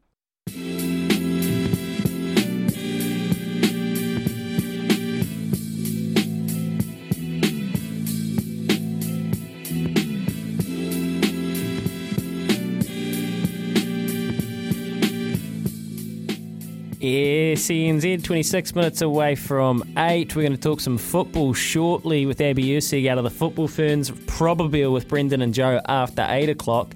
Double eight double three or the Kennards Hire phone line 0800 150 811 to give us a call. Zaid's come through. Morning, Louis and Izzy. Uh, Zaid here. I've put some money on Devon Conway, top run scorer for New Zealand. And what a turnaround from the Wellington Phoenix. Great win last night. Now fifth spot, and we're we're only we're a bottom a few weeks ago. Zaid, great call. Unreal win against Brisbane. And um, look, this team, they have done a hell of a job, Ufuk Talay and his staff, to get this team from multiple COVID cases, climbing the ladder now and really contending for not just a playoff spot, but a, a prominent spot on the ladder, which is going to do them so much good heading into the run home for the A League season. Staying with some football news, the Champions League playoff stages, knockout stages roll on today into Liverpool at 9 a.m. Villarreal, Juve, Chelsea, LOSC. We got Salzburg, Bayern. So many good football games in Europe to sink your teeth into. And um, look, another story that popped up in, in Emma's uh, news that I just wanted to touch on. I spoke about it on Smithy's show, but look, Sir Mark Todd's story, temporarily losing his training license for the video that's going around of him hitting a horse, uh, trying to get through a water feature in an equestrian track. Um, look, I know Sir Mark said that it was an isolated event. I- don't believe him, to be honest. I don't think that there just happened to be a camera rolling the one time he did it. I thought it was disgusting and disgraceful. So it's good to see him lose his training license. We're not going to throw all of the good work Sir Mark Todd's done for New Zealand out. We're going to throw him out with the bathwater, but I think there needs to be some serious questions asked here, and he needs to ask them of himself as well. Um, and I just, as a horse lover, and, and he is a horse lover. I'm not saying he's not, but as someone who you know really respects these animals, and I know so many people listening will feel the same. It's yeah, it was really disheartening to see. So um, good that action's been taken, and we'll see where that story leads to. But we don't want to be on a cheery note. Not today, Izzy. We don't want to be on a cheery note because today it's a special day for one of our team. Happy birthday to ya. Young Happy Simba. birthday. Young Kieran, That's a- 20 on the ah. nose. The round number. Kiz. 20? Kiz. Oh. Happy birthday, brother. Yeah, cheers, brothers. Happy Looking forward to it. Looking forward to it. Bit weird, out of the ah. teens, technically. Can't say something teen anymore, just 20. But but uh, life goes fast, doesn't it? Yeah, sort of hitting me now. 20, mate. Yeah, stood up, my You're back was pup. sore. So, oh, jeez. Get in there, the knees were cracking. So, What, 20 and a sore back? Mate, I'm getting up You're a there, pup. digger. Yeah, carrying Joe. Al- Almost. said- Oh, no, no, definitely not. Definitely not. No, thank you very much, boys. Yeah, looking forward. Good day. All right, what's on the cards today? What's on the cards today? I know you've got a special someone at home, so you're not single, so that's taken away. You're not Joe. Um, so what's on the cards today, bud? Oh, a bit of a quiet one. Yeah, just just another day really. Probably go see the see a few of the boys after work. You know, Lads. just hang out. Yeah, Why- go see the why is- lads. Why is Joe giggling? Why is Joe giggling? Because you've obviously told him something in the in the ads that yeah, that's going on today, and he's laughing. So what what are you telling? You telling fibs here? What's? Oh, I'm actually a uh, single character now, is he? Yeah. Yeah. So, uh, yeah. So, so just yeah. See, see the boys today. Uh, be a Izzy, good time. Izzy, you know the old adage. You know the old Um, I- Izzy. You know the old cricket adage. One I brings just one saw brings on two. Instagram One brings two. about here. a week ago a lovely photo. it's fresh. Okay. Yeah, but no, it's all right. Happy, it's a good day. It's a happy birthday. Liverpool are playing. My Liverpool are playing. Right, that's that's the most important Okay, thing. My okay. Liverpool going to go Okay, through. that's- that- Oh, wow. Maybe Um, you boys need to tag along with Emma and go. She could be your, your little wingman. eh? I'll be your guys' cupid. just Wing lady. Hey, Yeah, um, there you go. yeah, yeah. The old saying, one brings two here, boys, and um, that might have happened, but it doesn't matter. The point is, you're out of your teens kids. you're 20, you've got a great job, great people around you. You and Joe are flying in the kitchen. And after this, I tell you who's flying the football ferns. We've got a World Cup, the Cricket World Cup here in New Zealand this year, but the Football World Cup, the Women's Football World Cup is in New Zealand next year. Abby Erceg and the whole team, they're locking in the She Believes tournament. We're going to catch up with Abby up after this. Baz and Izzy for breakfast. 21 minutes from 8. Back in a sec. Shop in store or online at Chemist Warehouse for great savings every day. You're listening to Baz and Izzy for breakfast on SENZ. Yes, CNZ, we're coming up to a quarter of an hour away from 8 o'clock. Uh, Brett says happy birthday to Kazi Go And uh, happy birthday, Kez. Go on a bender with the boys. Go for a couple of quiet drinks with the boys. I think Ian means there. Um, yeah, it'd be good to good to take Kez for a drink. Kez and Joe, they're pretty much birthdays at the same time, going through similar things in life. Just a couple of What's in the air? Like, what's in the air in the kitchen? Is something going on? Gas leak. Did Joe get in you? Did Joe get in your ear? Did he kiss? Did Joe get in No? I don't think it was No? anything like that. Just I don't know, but sometimes you know what it's like. Is he one brings two, eh? Like just weirdly, you know. Can't always get what you want. Mm. There you go. Yeah, sing it. Move Hey, forward. uh, never look back. We're, we're trying to get in touch with Abby Erceg. She's out over in the States. It's just having a couple of issues with the phones. Um, is I was just thinking though, uh, Mm. in in that spell there, I was just thinking. So, Cricket World Cup for the women this year here. The Rugby World Cup's later this year as well, the Women's Rugby World Cup. Yep. And then next year, the Women's Football World Cup, uh, which we're sharing with Australia. It's quite a seminal time for women's sport in New Zealand, isn't it? It's huge, mate. It's huge, and it's great that these these women are getting their exposure, and particularly with the um the white ferns. Like, man, I've been so proud of them watching them the last couple of weeks, just getting better and better. And, and speaking to um when we spoke to Craig Cummings, he was talking about look like let's be honest, the superstars of that side are going to have to step up every single time, and it's been great. First uh, ODI, Suzie Bates, second ODI, Amelia Kerr. So all the superstars are actually stepping up, and that's what you need. One of them to really kick off and get the ball rolling. Um, and then you got the football ferns. I think they've been trajecting in the right um, right path for the last couple of weeks, uh, months. They played South Korea at the end of last year. They had a win in the first match, and then they lost the se- uh, they they lost the first match and then won the second match.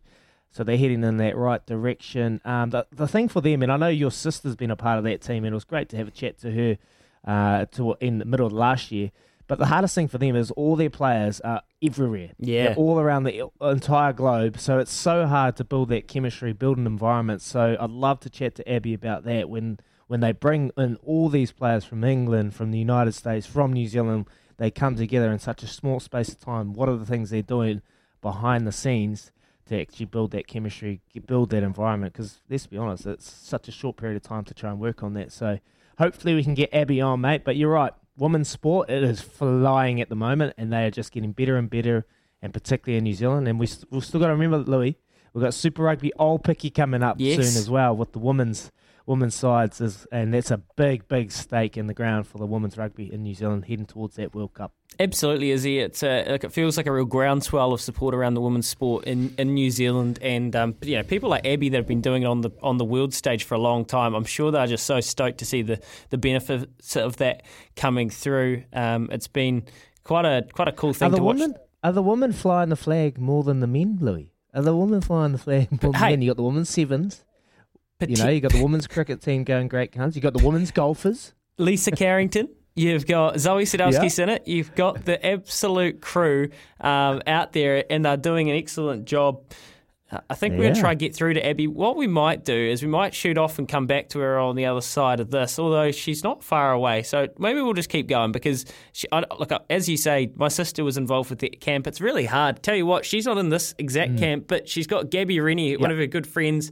She now plays it. She transferred to be with Talia at Arizona State University, and she's gone off. And I know she just loves loves being around uh, the women, the ladies in this camp, and, and kind of learning osmosis. You know what it was like. Remember when you were a pup and you went into that All Blacks camp, being around those senior senior guys. I'm sure it was just quite incredible for for a young athlete. And we've got Abby on the line, so we'll go straight to her. She's been good enough to take our call out of the states, preparing for the She Believes tournament. How you doing, Abby?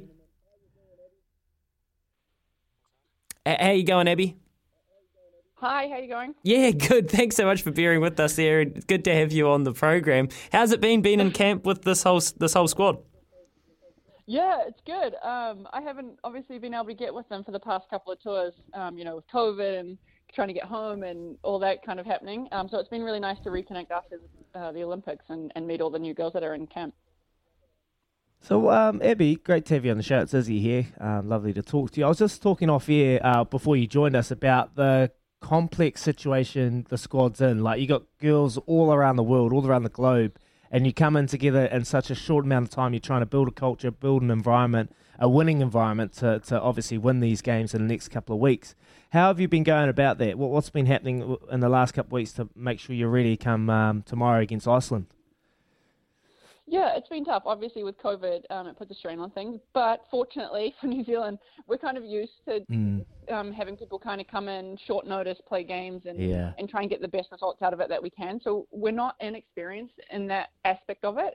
Um, it has been Yeah. really difficult getting people out of New Zealand, um, but fortunately, again, we have so many people now playing overseas in professional environments that we've we've been a little bit lucky in that aspect where we can just kind of pull people from those environments, and we haven't had to pull too many people from New Zealand.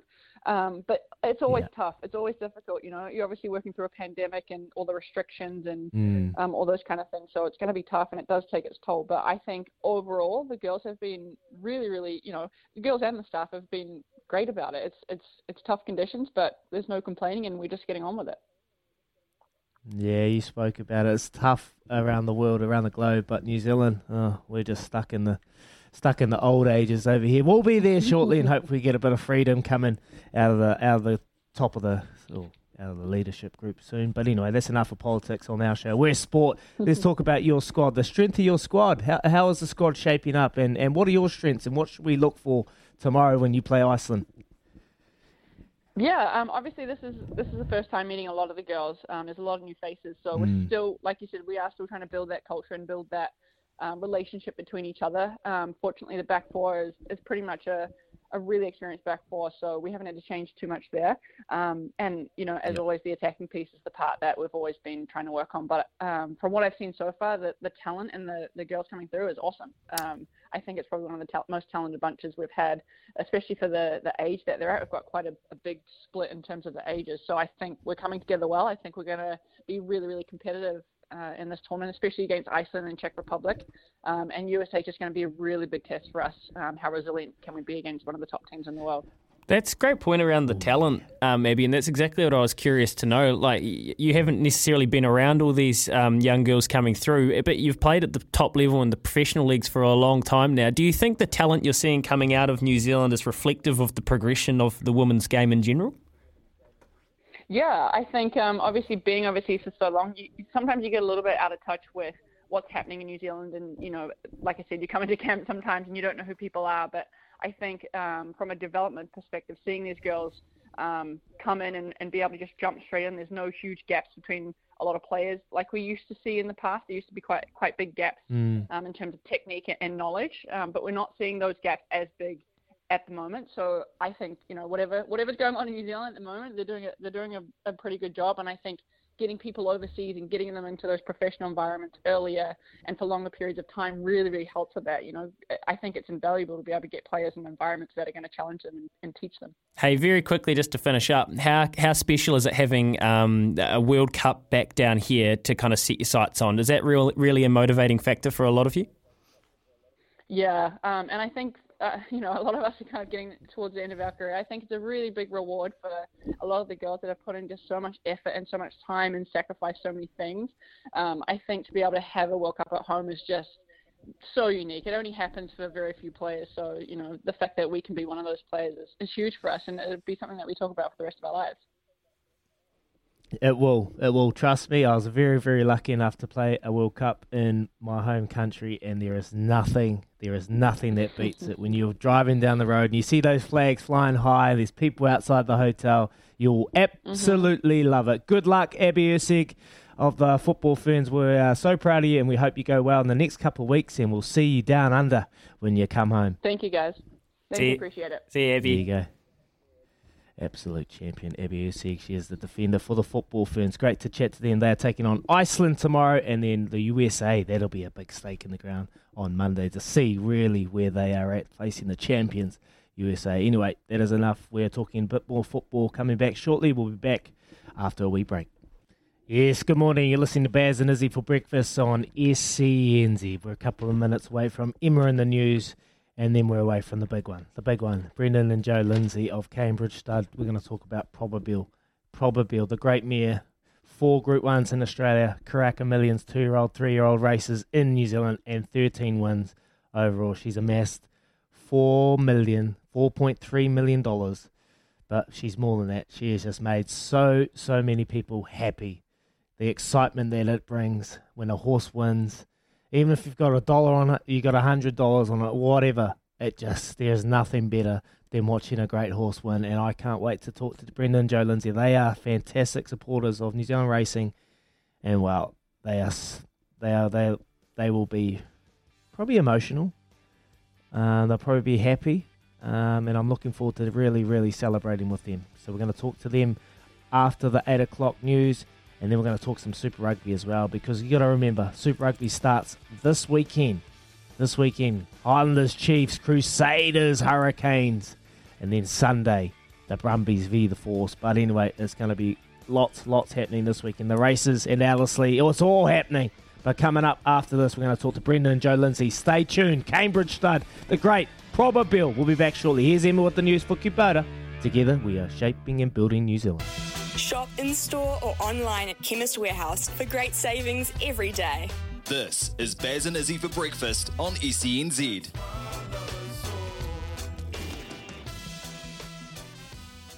Good morning. You're listening to Baz and Izzy for breakfast on SENZ. It's Thursday, the 17th of Feb, and it's just after 8 o'clock here on Baz and Izzy for breakfast. Here we are. Here we are. We're in the final furlong. We're in the final hour of our show before Louis shoots off on his wee holiday. Well deserved break for Louis. He's gone everywhere. I might see him in Queenstown over the weekend. Anyway, we're going to have a good hour ahead of us. We've spoke to Simon Doull earlier on in the 7 o'clock hour. We spoke to Dooley about his predictions for the Black Caps as they face off against South Africa. Traditionally tough, tough rivals. We haven't beaten South Africa in the series ever. And, uh, well, Baz has said it. We haven't spoken to them. Uh, we haven't beaten them in a very long time. I think last time was at Eden Park. Um, so it's going to be a tough ask for this Black Cap side. Back to back tests at Hagley Oval, and uh, their their backs against it. They are missing Williamson. They are missing Ross Taylor, Trent Boult. But hey, one door closes, another one opens, and one is going to take their opportunity, or maybe even two. I have big expectations on Devon Conway. I'm a Devon Conway fan. In such a small period of time, he is just blowing up on the world stage and taking his opportunity. And also, I'm a CD boy, so Will Young, Will Young will be great as well. So looking forward to watching the Black Caps. They take on South Africa starting today, and our own Baz McCullum will be calling it for Spark Sport. We also spoke to Abby Erceg and for the white uh, for the football ferns. I must say, they are facing off in the uh, against Iceland tomorrow in the She Believes Cup. So looking forward to watching them over the next couple of days. And then shortly, we're going to talk to about the Crusaders and Super Rugby and who is their biggest threat. Can anyone knock off the Crusaders? They had a tough preseason, but preseason counts for nothing. Chiefs, they're looking pretty sharp. They won their both of their preseason games. They're the only undefeated side in the preseason heading this weekend. They are facing off against a tough Highlander side, and that is Josh Ioane's. Joshuani's return to face his old side, the Highlanders. So looking forward to watching that. Super Rugby is around the corner. Lots and lots of sport is happening. But right now, this is the time. this is the time we dedicate this next half an hour to the great horse. Have a listen to this. Happiness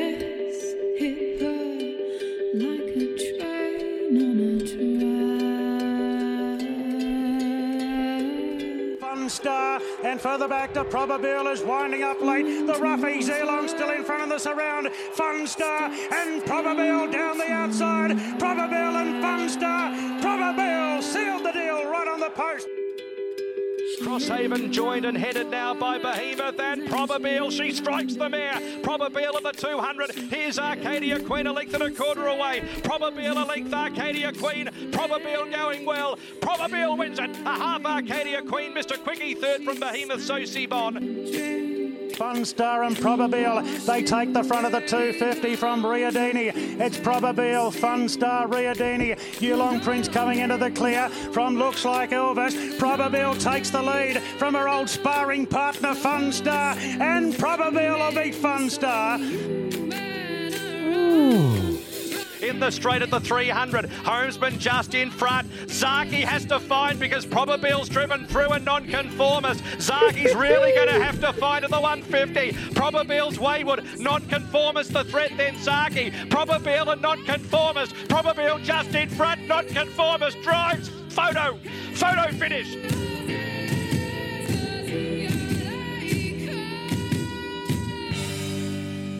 Probabeel ranged up on the outside. She's taken the lead. Probabeel, she drew clear for Mayatia Land. And behind them next there we got Beauty Diva. It's still there, your deal, but shut the gate. Probabeel, brilliant.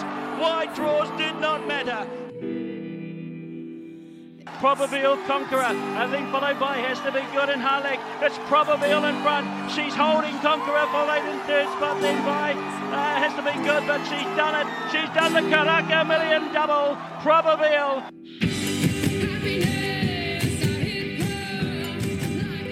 She heads into the pantheon of our greatest ever horses, Izzy. One of the absolute Oh, finest goosebumps. on the track. Offer an absolute darling, a professional, uh, loved and adored by so many of us punters, but no one, no one loved her more than uh, her owners, who I'm sure are so grateful for all of her service. Right to the end, wanted to look after her. Brendan and Joe Lindsay, a Cambridge stud, they're with us on the line this morning. So good to catch up with you guys. It must have been a pretty emotional day yesterday, and um, I know how much you adored Probabeel. So good morning, and thanks so much for giving us some time. How are you guys feeling? Oh, good morning, Louis. Um, when we were just listening to those raves, and I felt my heart was a flutter, um, and quite emotional. no, um, uh, what an amazing ride we've had. It's just been, you know, a fabulous four years with her. I mean, she's really the cornerstone of our of Cambridge Stud, really, for us. Oh. Wow, I can. I- I'm the same, Joe. It's Izzy, Izzy here, and I was listening to that. And, and yesterday, when the news broke that she is retiring, it just all came flooding back to me in such a short period of time. I must admit, I've, I've been a short um, admirer of Probabeel. I joined the show, and I've really enjoyed the racing industry and watching great horses like Probabeel. And I could feel it in your voice. I was getting emotional listening to you talk. Um, yeah, so tell us about this ride and, and this this journey that Probabeel has been able to take you on. You must be just blowing away, blowing away, and that feeling when Probabeel crosses the line first. What's that like? Oh, morning, Izzy and, and Louis. Oh, look, um, I think yesterday was just uh, just a shock. You know, you sort of um, after after last week, and um, you know, you, you you turn up, and she she was uh, you know she's a hundred to one turning for home last last Saturday, and got up by a nose, and you know, then it's just this. It's just such a shock. You just we didn't expect it to be happening. We obviously were planning, uh, you know, Probabeel party on the 26th, and Joe and I were planning over to go over to the All Star Mile, and we're getting our little dog organised with a babysitter, and and just and Jamie Richards rang and said, "Oh, I'm having a. I just want to." Um, having one of those phone calls I don't want to make, and I'm going, oh my god, you know, I hope it's not Probabeel, but of course it was. But Yeah. but you know, the, the, the, the, it's funny because uh, not funny, but um, you know, we were talking this morning about uh, boys get paid, and obviously with winning her first Karaka Millions at two year old, really it was boys get paid were in the infancy. Um, and uh, then we turn up and win the three-year-old. She did, and the guys were chanting.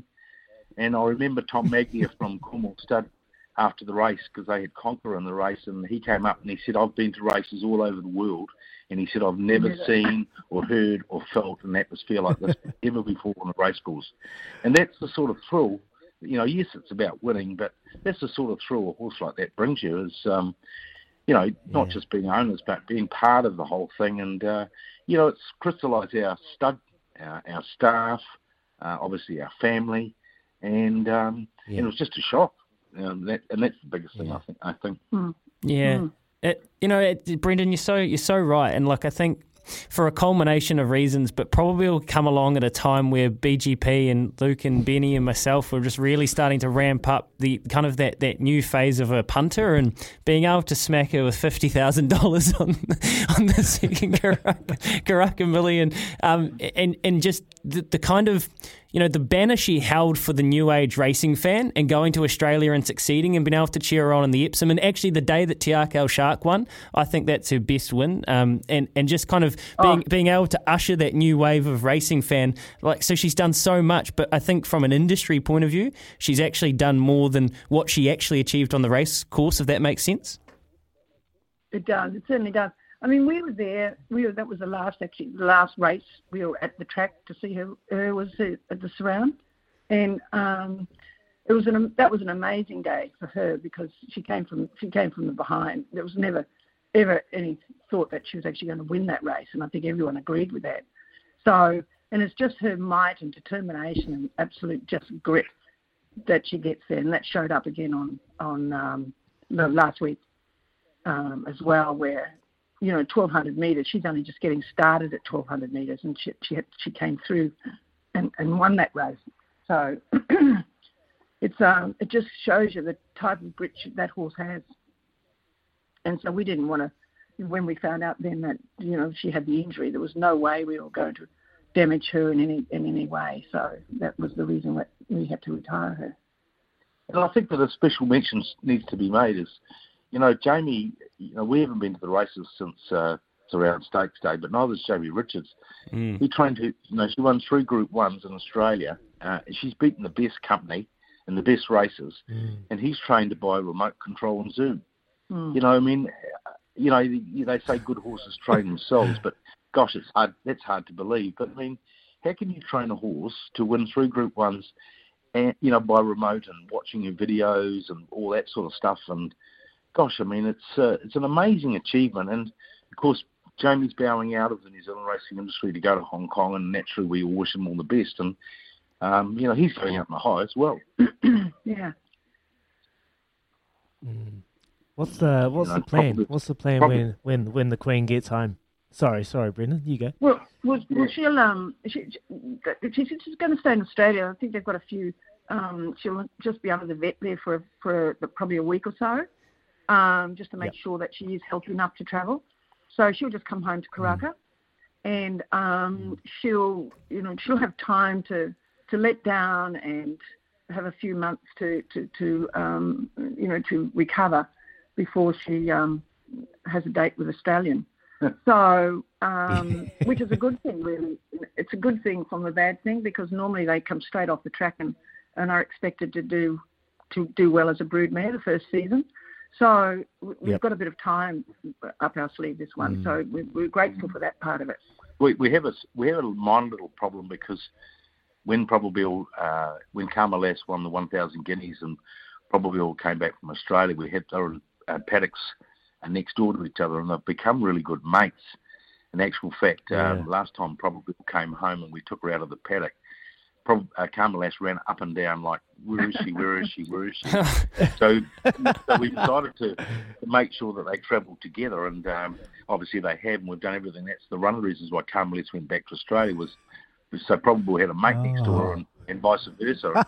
they were saying that um, The they- guys in Australia were saying that they, they couldn't believe how these these two horses are so close. and, they, and she squeals. Definitely, she when Carmelis goes out on track work and she has to stand in the, she's half an hour she's okay, and then she starts squealing, and you know you calling Oh, out for her. Wow.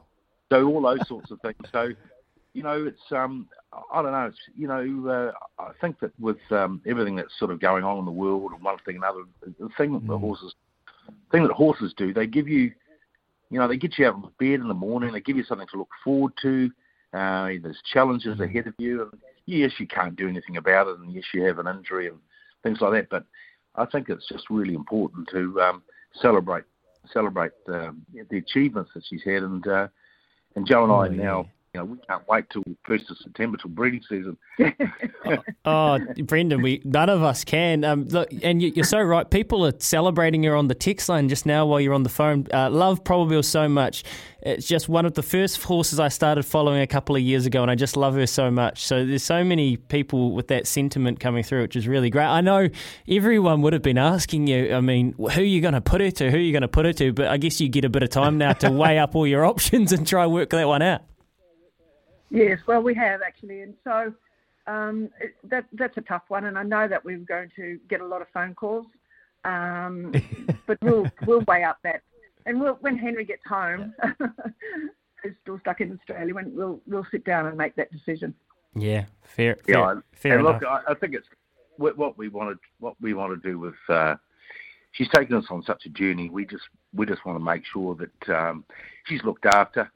She's um, Mm. you know, and we don't we don't really want to put the horse under any more pressure than she needs to be. And uh, whether that's tra- travelling into Australia is a you know is a real worry for Jo and I. We just feel that you know she's done what she needed to do, and you know if she be, if she becomes a broodmare of of note, uh, that's just an extra bonus. But you know, it's, the thing is with her, she's actually got a really nice temperament. We've got a magnificent photo at the farm that the staff took, and of her and our little dog Louis, um, uh, you know, sort of smelling each other. Oh, Louis. You know, Every, every you know, time. yeah, so little Lou runs over there and she gives him a sniff, and she's actually got a beautiful nature. And I'll tell you an interesting story. When she came back from this, when she won the surround, and I, they had her in the paddock at Karaka, and I, I felt sort of a little bit. Um, I'm not a horsey person and lead them around. And I felt a little bit uncomfortable.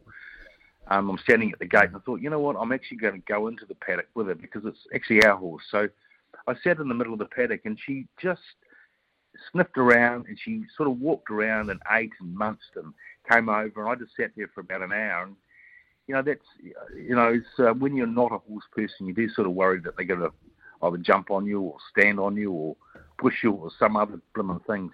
It's got an amazing nature and yet uh, you put her on a racetrack and uh, something comes out of her that that uh, we've all seen. Yeah. I mean, she has an amazing following. I, I, it's, it's unbelievable. The thousands of people that, um, you know, especially on Facebook and, and um, social media like that. We saw that fabulous photo of, of you guys this morning as well. Her Yeah. at Karaka Yeah. on Facebook. I don't know who put that up, but it's really cool. Yeah, that's right. I actually remember when we came out and we met her, and um, I actually got a photo of you guys holding her. And I think you think you're right, Brendan. You said I don't, I don't know if I've ever actually held her before, and you almost had this nervous look look, look on your face. But she's such a darling, and she knew exactly who you guys were.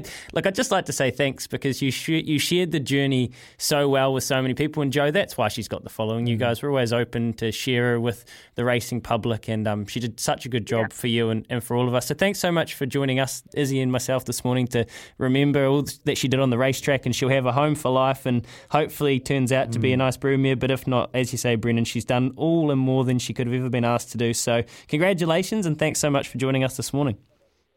Oh, oh thanks, Louis. That's- Thanks, thanks. And, and, and Izzy, now you've got an interest in racing. Can we look forward to seeing you at the sales? You might buy one of your own. I, I've actually got ten percent in one over in Australia, so I was just I hope it if it gets half of Probabeel, mate, I'll be up and about. I think it's don't a worry. toenail of Probabeel you'll be through, right? yeah, yeah, half half is a bit much. Maybe a toenail, yeah, a hoof. Oh, good on you guys. Keep up the good work. Brilliant. Thanks, Brendan. Thank, thank you, Jo. We'll see you both at Karaka. Absolutely. There you go. Legends, Izzy. You can just hear how proud they are, can't you? Oh, mate, it, like, and the text came through, and it's right. Like, it's just more than a horse. You actually grow a connection, and, and look, I'm getting that with Tilly. She's absolutely loving horses at the moment. I'm probably going to have a horse out Labacca and, and Paddock Dag at the, uh, soon enough. And and it's more than that. You grow a connection, and you heard it in their voice. Like, yes, obviously everyone wants her to be a broodmare wants her to breed some um, fantastic foals, and their phone lines will be running hot. But at the end of the day, she's done so much for them.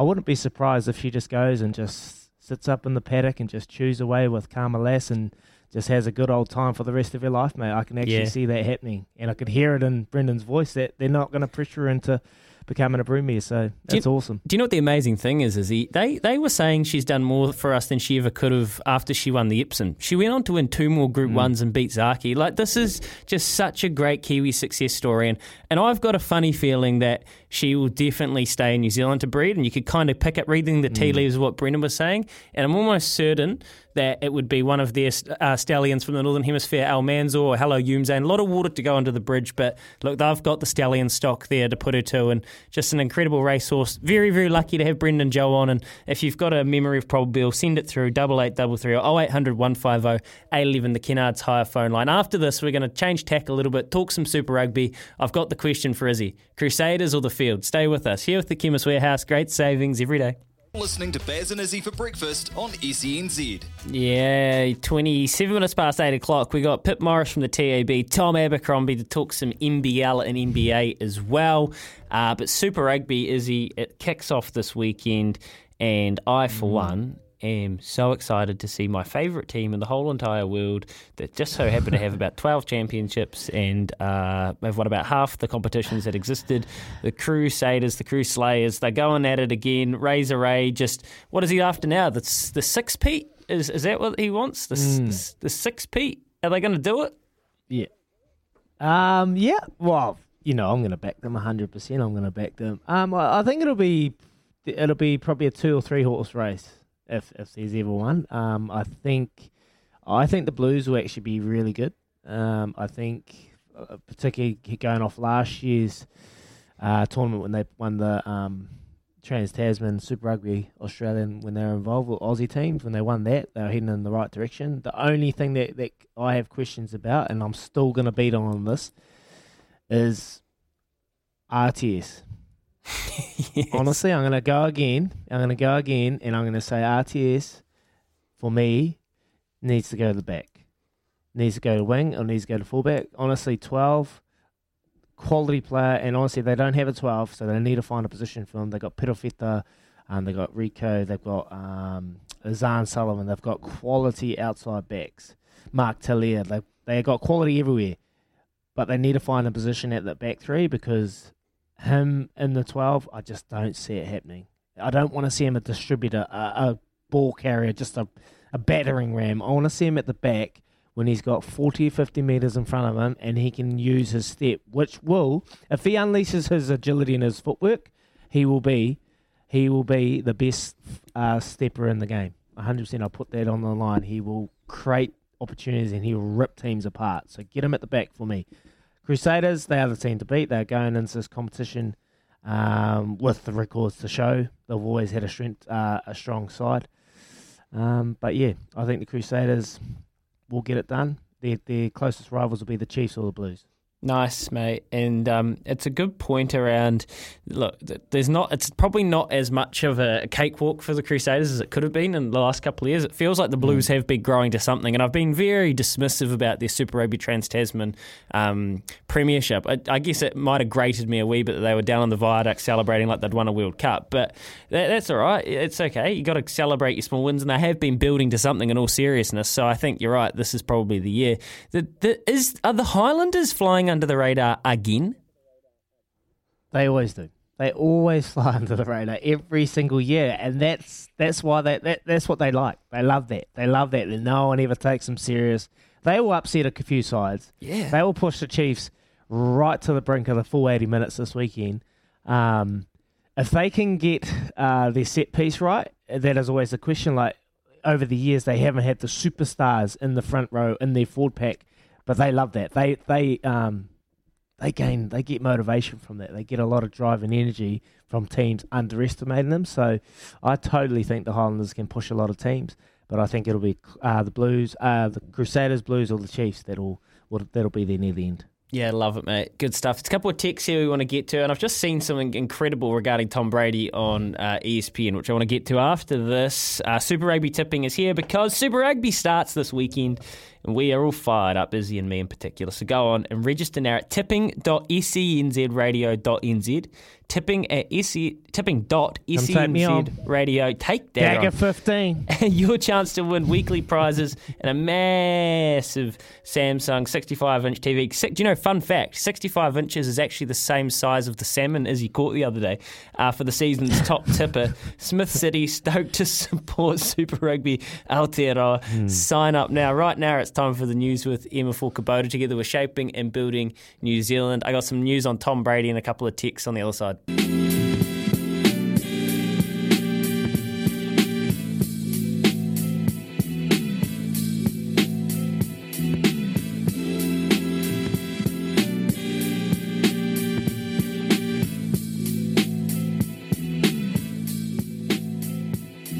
SENZ. 27 minutes away from 9 o'clock. We got Tom Abercrombie coming up as well as Pip Morris. Um, Izzy, we don't do drama overly well in New Zealand sport. Well, the Silver Lake situation's been pretty dramatic. You could you could uh, make an argument for. But how's this for drama? I've just seen pop up on ESPN that Tom Brady is 45 to 1. So $45 odds essentially to win the MVP next year. Tom Brady retired. Or did he? What? What? Or did he? Do the bookies know mate. something we don't? Don't. Don't. He's already come out, hasn't he? He said, I He look has. forward to speaking to everyone again next year. Wow. So I don't know whether he's talking about like as in like a- broadcaster role or you know, but the the um the, the clues, the breadcrumbs are being dropped, and they've slashed his odds into 41 to 45 to one to win MVP, not to even play, to come back and win, Oh. win the most valuable player. Isn't that just ridiculous? Oh, would it put it past those betting agencies just really getting the wool over someone, eh? Getting the wool over someone just, oh, there we go, Tom Brady. Mustn't have heard the news, he's retired. Look, let's be honest, when he retired, he, he could still compete with the best. He was, his stats were phenomenal. He was playing outstanding football, still got game to beat, and at a you know age, what is he, 45? No, Yeah. no, he's 40. He's 40, so he's, Nah, like, fo- he's 45 in the was 40s, but He's 45. Yeah, mate, like, honestly, he's still got it. So if he does, he'll be an asset to some sort of team. What team that is, I'm unsure. But um, quickly, I'll just got to read some Texas. Texas Go coming through it. from Jim. Izzy, the Blues short on locks, losing Paddy to Japan will hurt up front. Uh, yes, losing Paddy is a huge, huge loss, but they've also gained in Luke Romano. Luke Romano, who I never ever thought I'd see wearing blue. He's Disgusting. there with the with the Blues, and he adds a lot to that side. He is physical, runs hard. He is a line out genius as well. He'll be running their line out call structures and everything. That's what he did down here in the Crusaders. So look for the Crusaders when they play the Blues. He'll be playing and he'll be he'll be watching Sammy Whitelock calling the line outs and he'll know every single one. There you go. Looking forward to that. And then we've got another from Ken. He's up and about. Ken, RTS is 12, not outside back. Get Beauden and Finlay inside. Rieko at 13. He'll be unstoppable. Okay, Ken, I, I, I'll take your opinion. I know where you're going with that, and people will still be leaning towards more towards 12. But for me, and it's only been two games, I can't be too hard on the young fella. It's only been two games. Um, we, we've got to give him a bit more time. But for me, and I'm sure there's many more. I was talking to one of my mates yesterday. We we believe that just a bit more freedom and a bit more space in front of him, we will see the best for um for RTS if he gets an opportunity outside. That is my only reason. Just less time to think. Get him the ball in hand when he doesn't have to pass it, doesn't have to distribute. Just run, run hard and straight, and break some ankles. That's what I want to see from the RTS. Nice, Izzy. I love it. I love how passionate you are about this. It gets me very, very excited. Hey, um, Greyhound Racing uh, New Zealand, we're actually going to partner with them, Izzy. This is very exciting. And I want to give everyone the early lead into this. So, next week, next Thursday, we're going to be starting a similar competition to what we ran for Pacing for Purpose, where we're going to be using the Quaddy app and we're going to be raising money for our chosen charity with Greyhound Racing New Zealand. So, we'll be either tipping a Quaddy or or tipping a uh, specific bet for the day, and we're gonna we're still looking after the Child Cancer Foundation because we had um, we we spoke to the Child Cancer Foundation, just hearing how grateful they were, even for our six hundred dollars. We just thought we got to stick with them. So from next Thursday, we're going to be doing a very cool promotion with Greyhound Racing NZ, grnz.co.nz, and uh, we love having them on board to help us raise some money for charity. So that's from next Thursday. Make sure you're uh, paying attention to that. If you're, especially if you're a Greyhound fan or a punter, you might want to help us tip a quaddy out. That's coming from next Thursday. Up after this, it's Pip Morris from the TAB. Well, she loves her Greyhound racing, and then we're going to talk to Tom Abercrombie about the NBA and the NBL. Stay with us, Baz Nizzy for breakfast. 22 minutes from nine. Yes, good morning. Listen to Baz and Izzy for breakfast on SENZ. We're a quarter to nine here on Baz and Izzy for breakfast. We're going to catch up with Tom Abercrombie shortly, talk some basketball courtesy of Court Kings, and then the Smithy, the Doyen of sport. I was going to read this quick uh, this quick text, mes- text message before we get to Pip. Would prefer to see RTS at 13 and Rieko back on the wing. Don't think RTS has a kicking game to be at fullback. Yeah, I totally agree, Liam. I totally agree. That was my only question marks. If if he gets caught down in his end zone, can he relieve the pressure and kick them out of it? I know he's been doing work with DC, Dan Carter, the greatest kicker of all time, probably. Um, so working on his kicking game. But yep, you're right. Maybe doesn't have a kicking game to relieve that pressure. Wing, though, Joe Rokocoko, I don't know if he had a kicking game. Maybe wing. Don't have to kick it. Just run it. Anyway, it's time for a TAB live update. Bet live on your favourite sports with the TAB app today. And well, today we have the one and only Pip Morris because everyone else is on holiday. Good morning, Pip. Good morning, Izzy. Good morning, Louis. And look, I have to say, Izzy, I, I agree with you around RTS. I just think put him on the wing.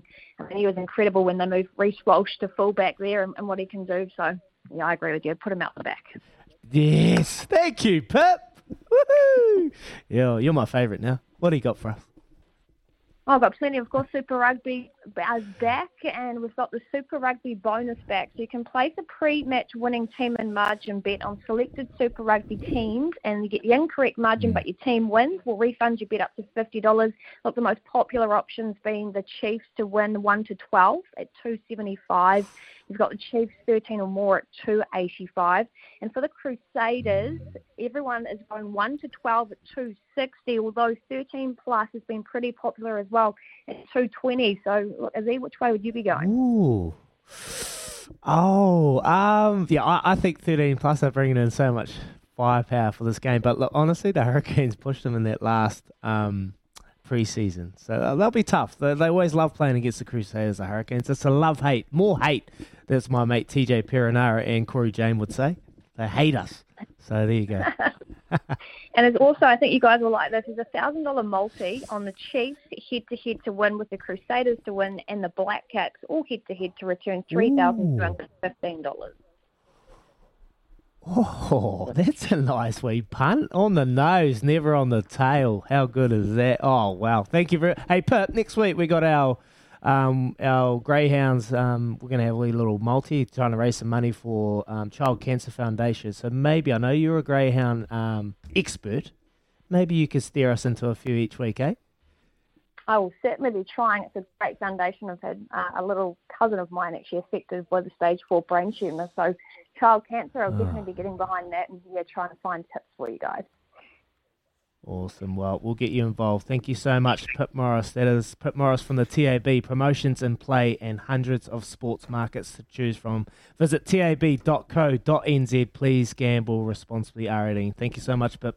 Now, now it's time to talk some NBL and some Breakers Nation because, well, on Monday they got a dub. They got the dub. It's time to catch up with our man Tom Abercrombie for Court Kings. They design, build, and install basketball heaven. He's captain of the Breakers and a Tall Blacks legend. Currently over in Australia with the Breakers, rehabbing a foot injury.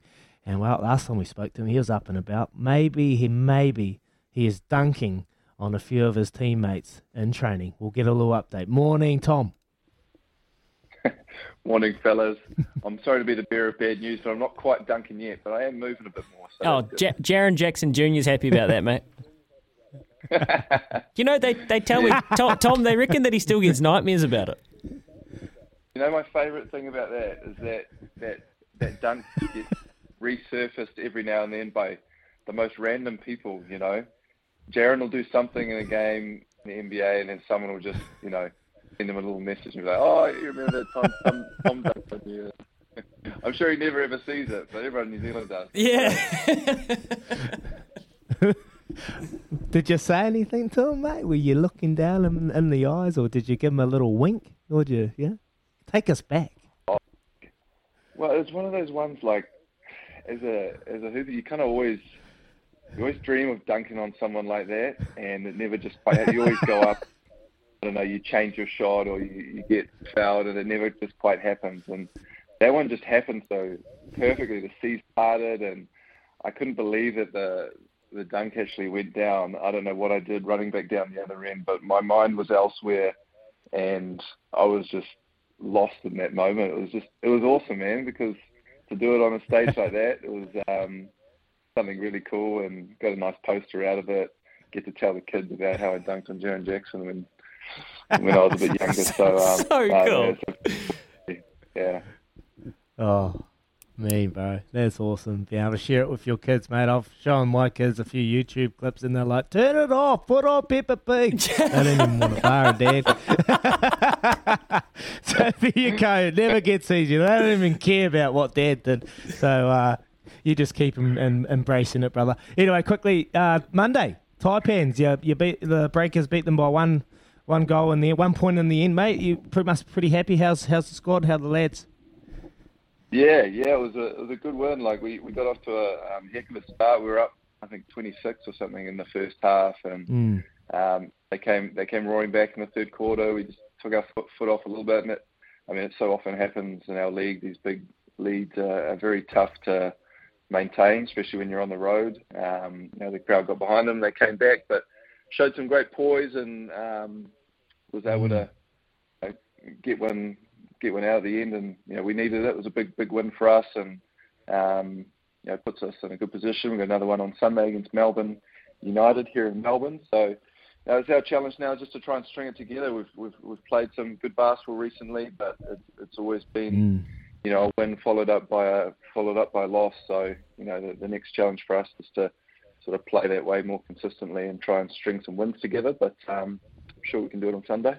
Yeah, momentum. Just find a bit of that momentum. I'm sure the lads will, I just feel would have felt so good to get a win and just know that you can still do it. And I'm sure that momentum's not far away. Tom, hey, um, you would have been had your eye on the, the NBA trade period. Uh, we we couldn't believe it. we were sitting here and the deal was finally done. Woj was trying to tell us it wasn't happening, but Windy got the scoop. Harden for Simmons. Our guy Sean Marks pulling the trigger. Surely he won the side of the deal for the Nets, didn't he? I think so. I think it's a really good deal for the Nets, actually. Um, I mean, from the sounds of everything that we've been hearing, things were going a little sour with Harden there anyway, and um, you know, to have a young guy like Ben come in, who's I hope and think will be pretty hungry to you know sort of prove people wrong, and um, you know, once he's able to get out there, I think he'll make a massive difference for that team. And you know, they're still going to struggle because they're going to.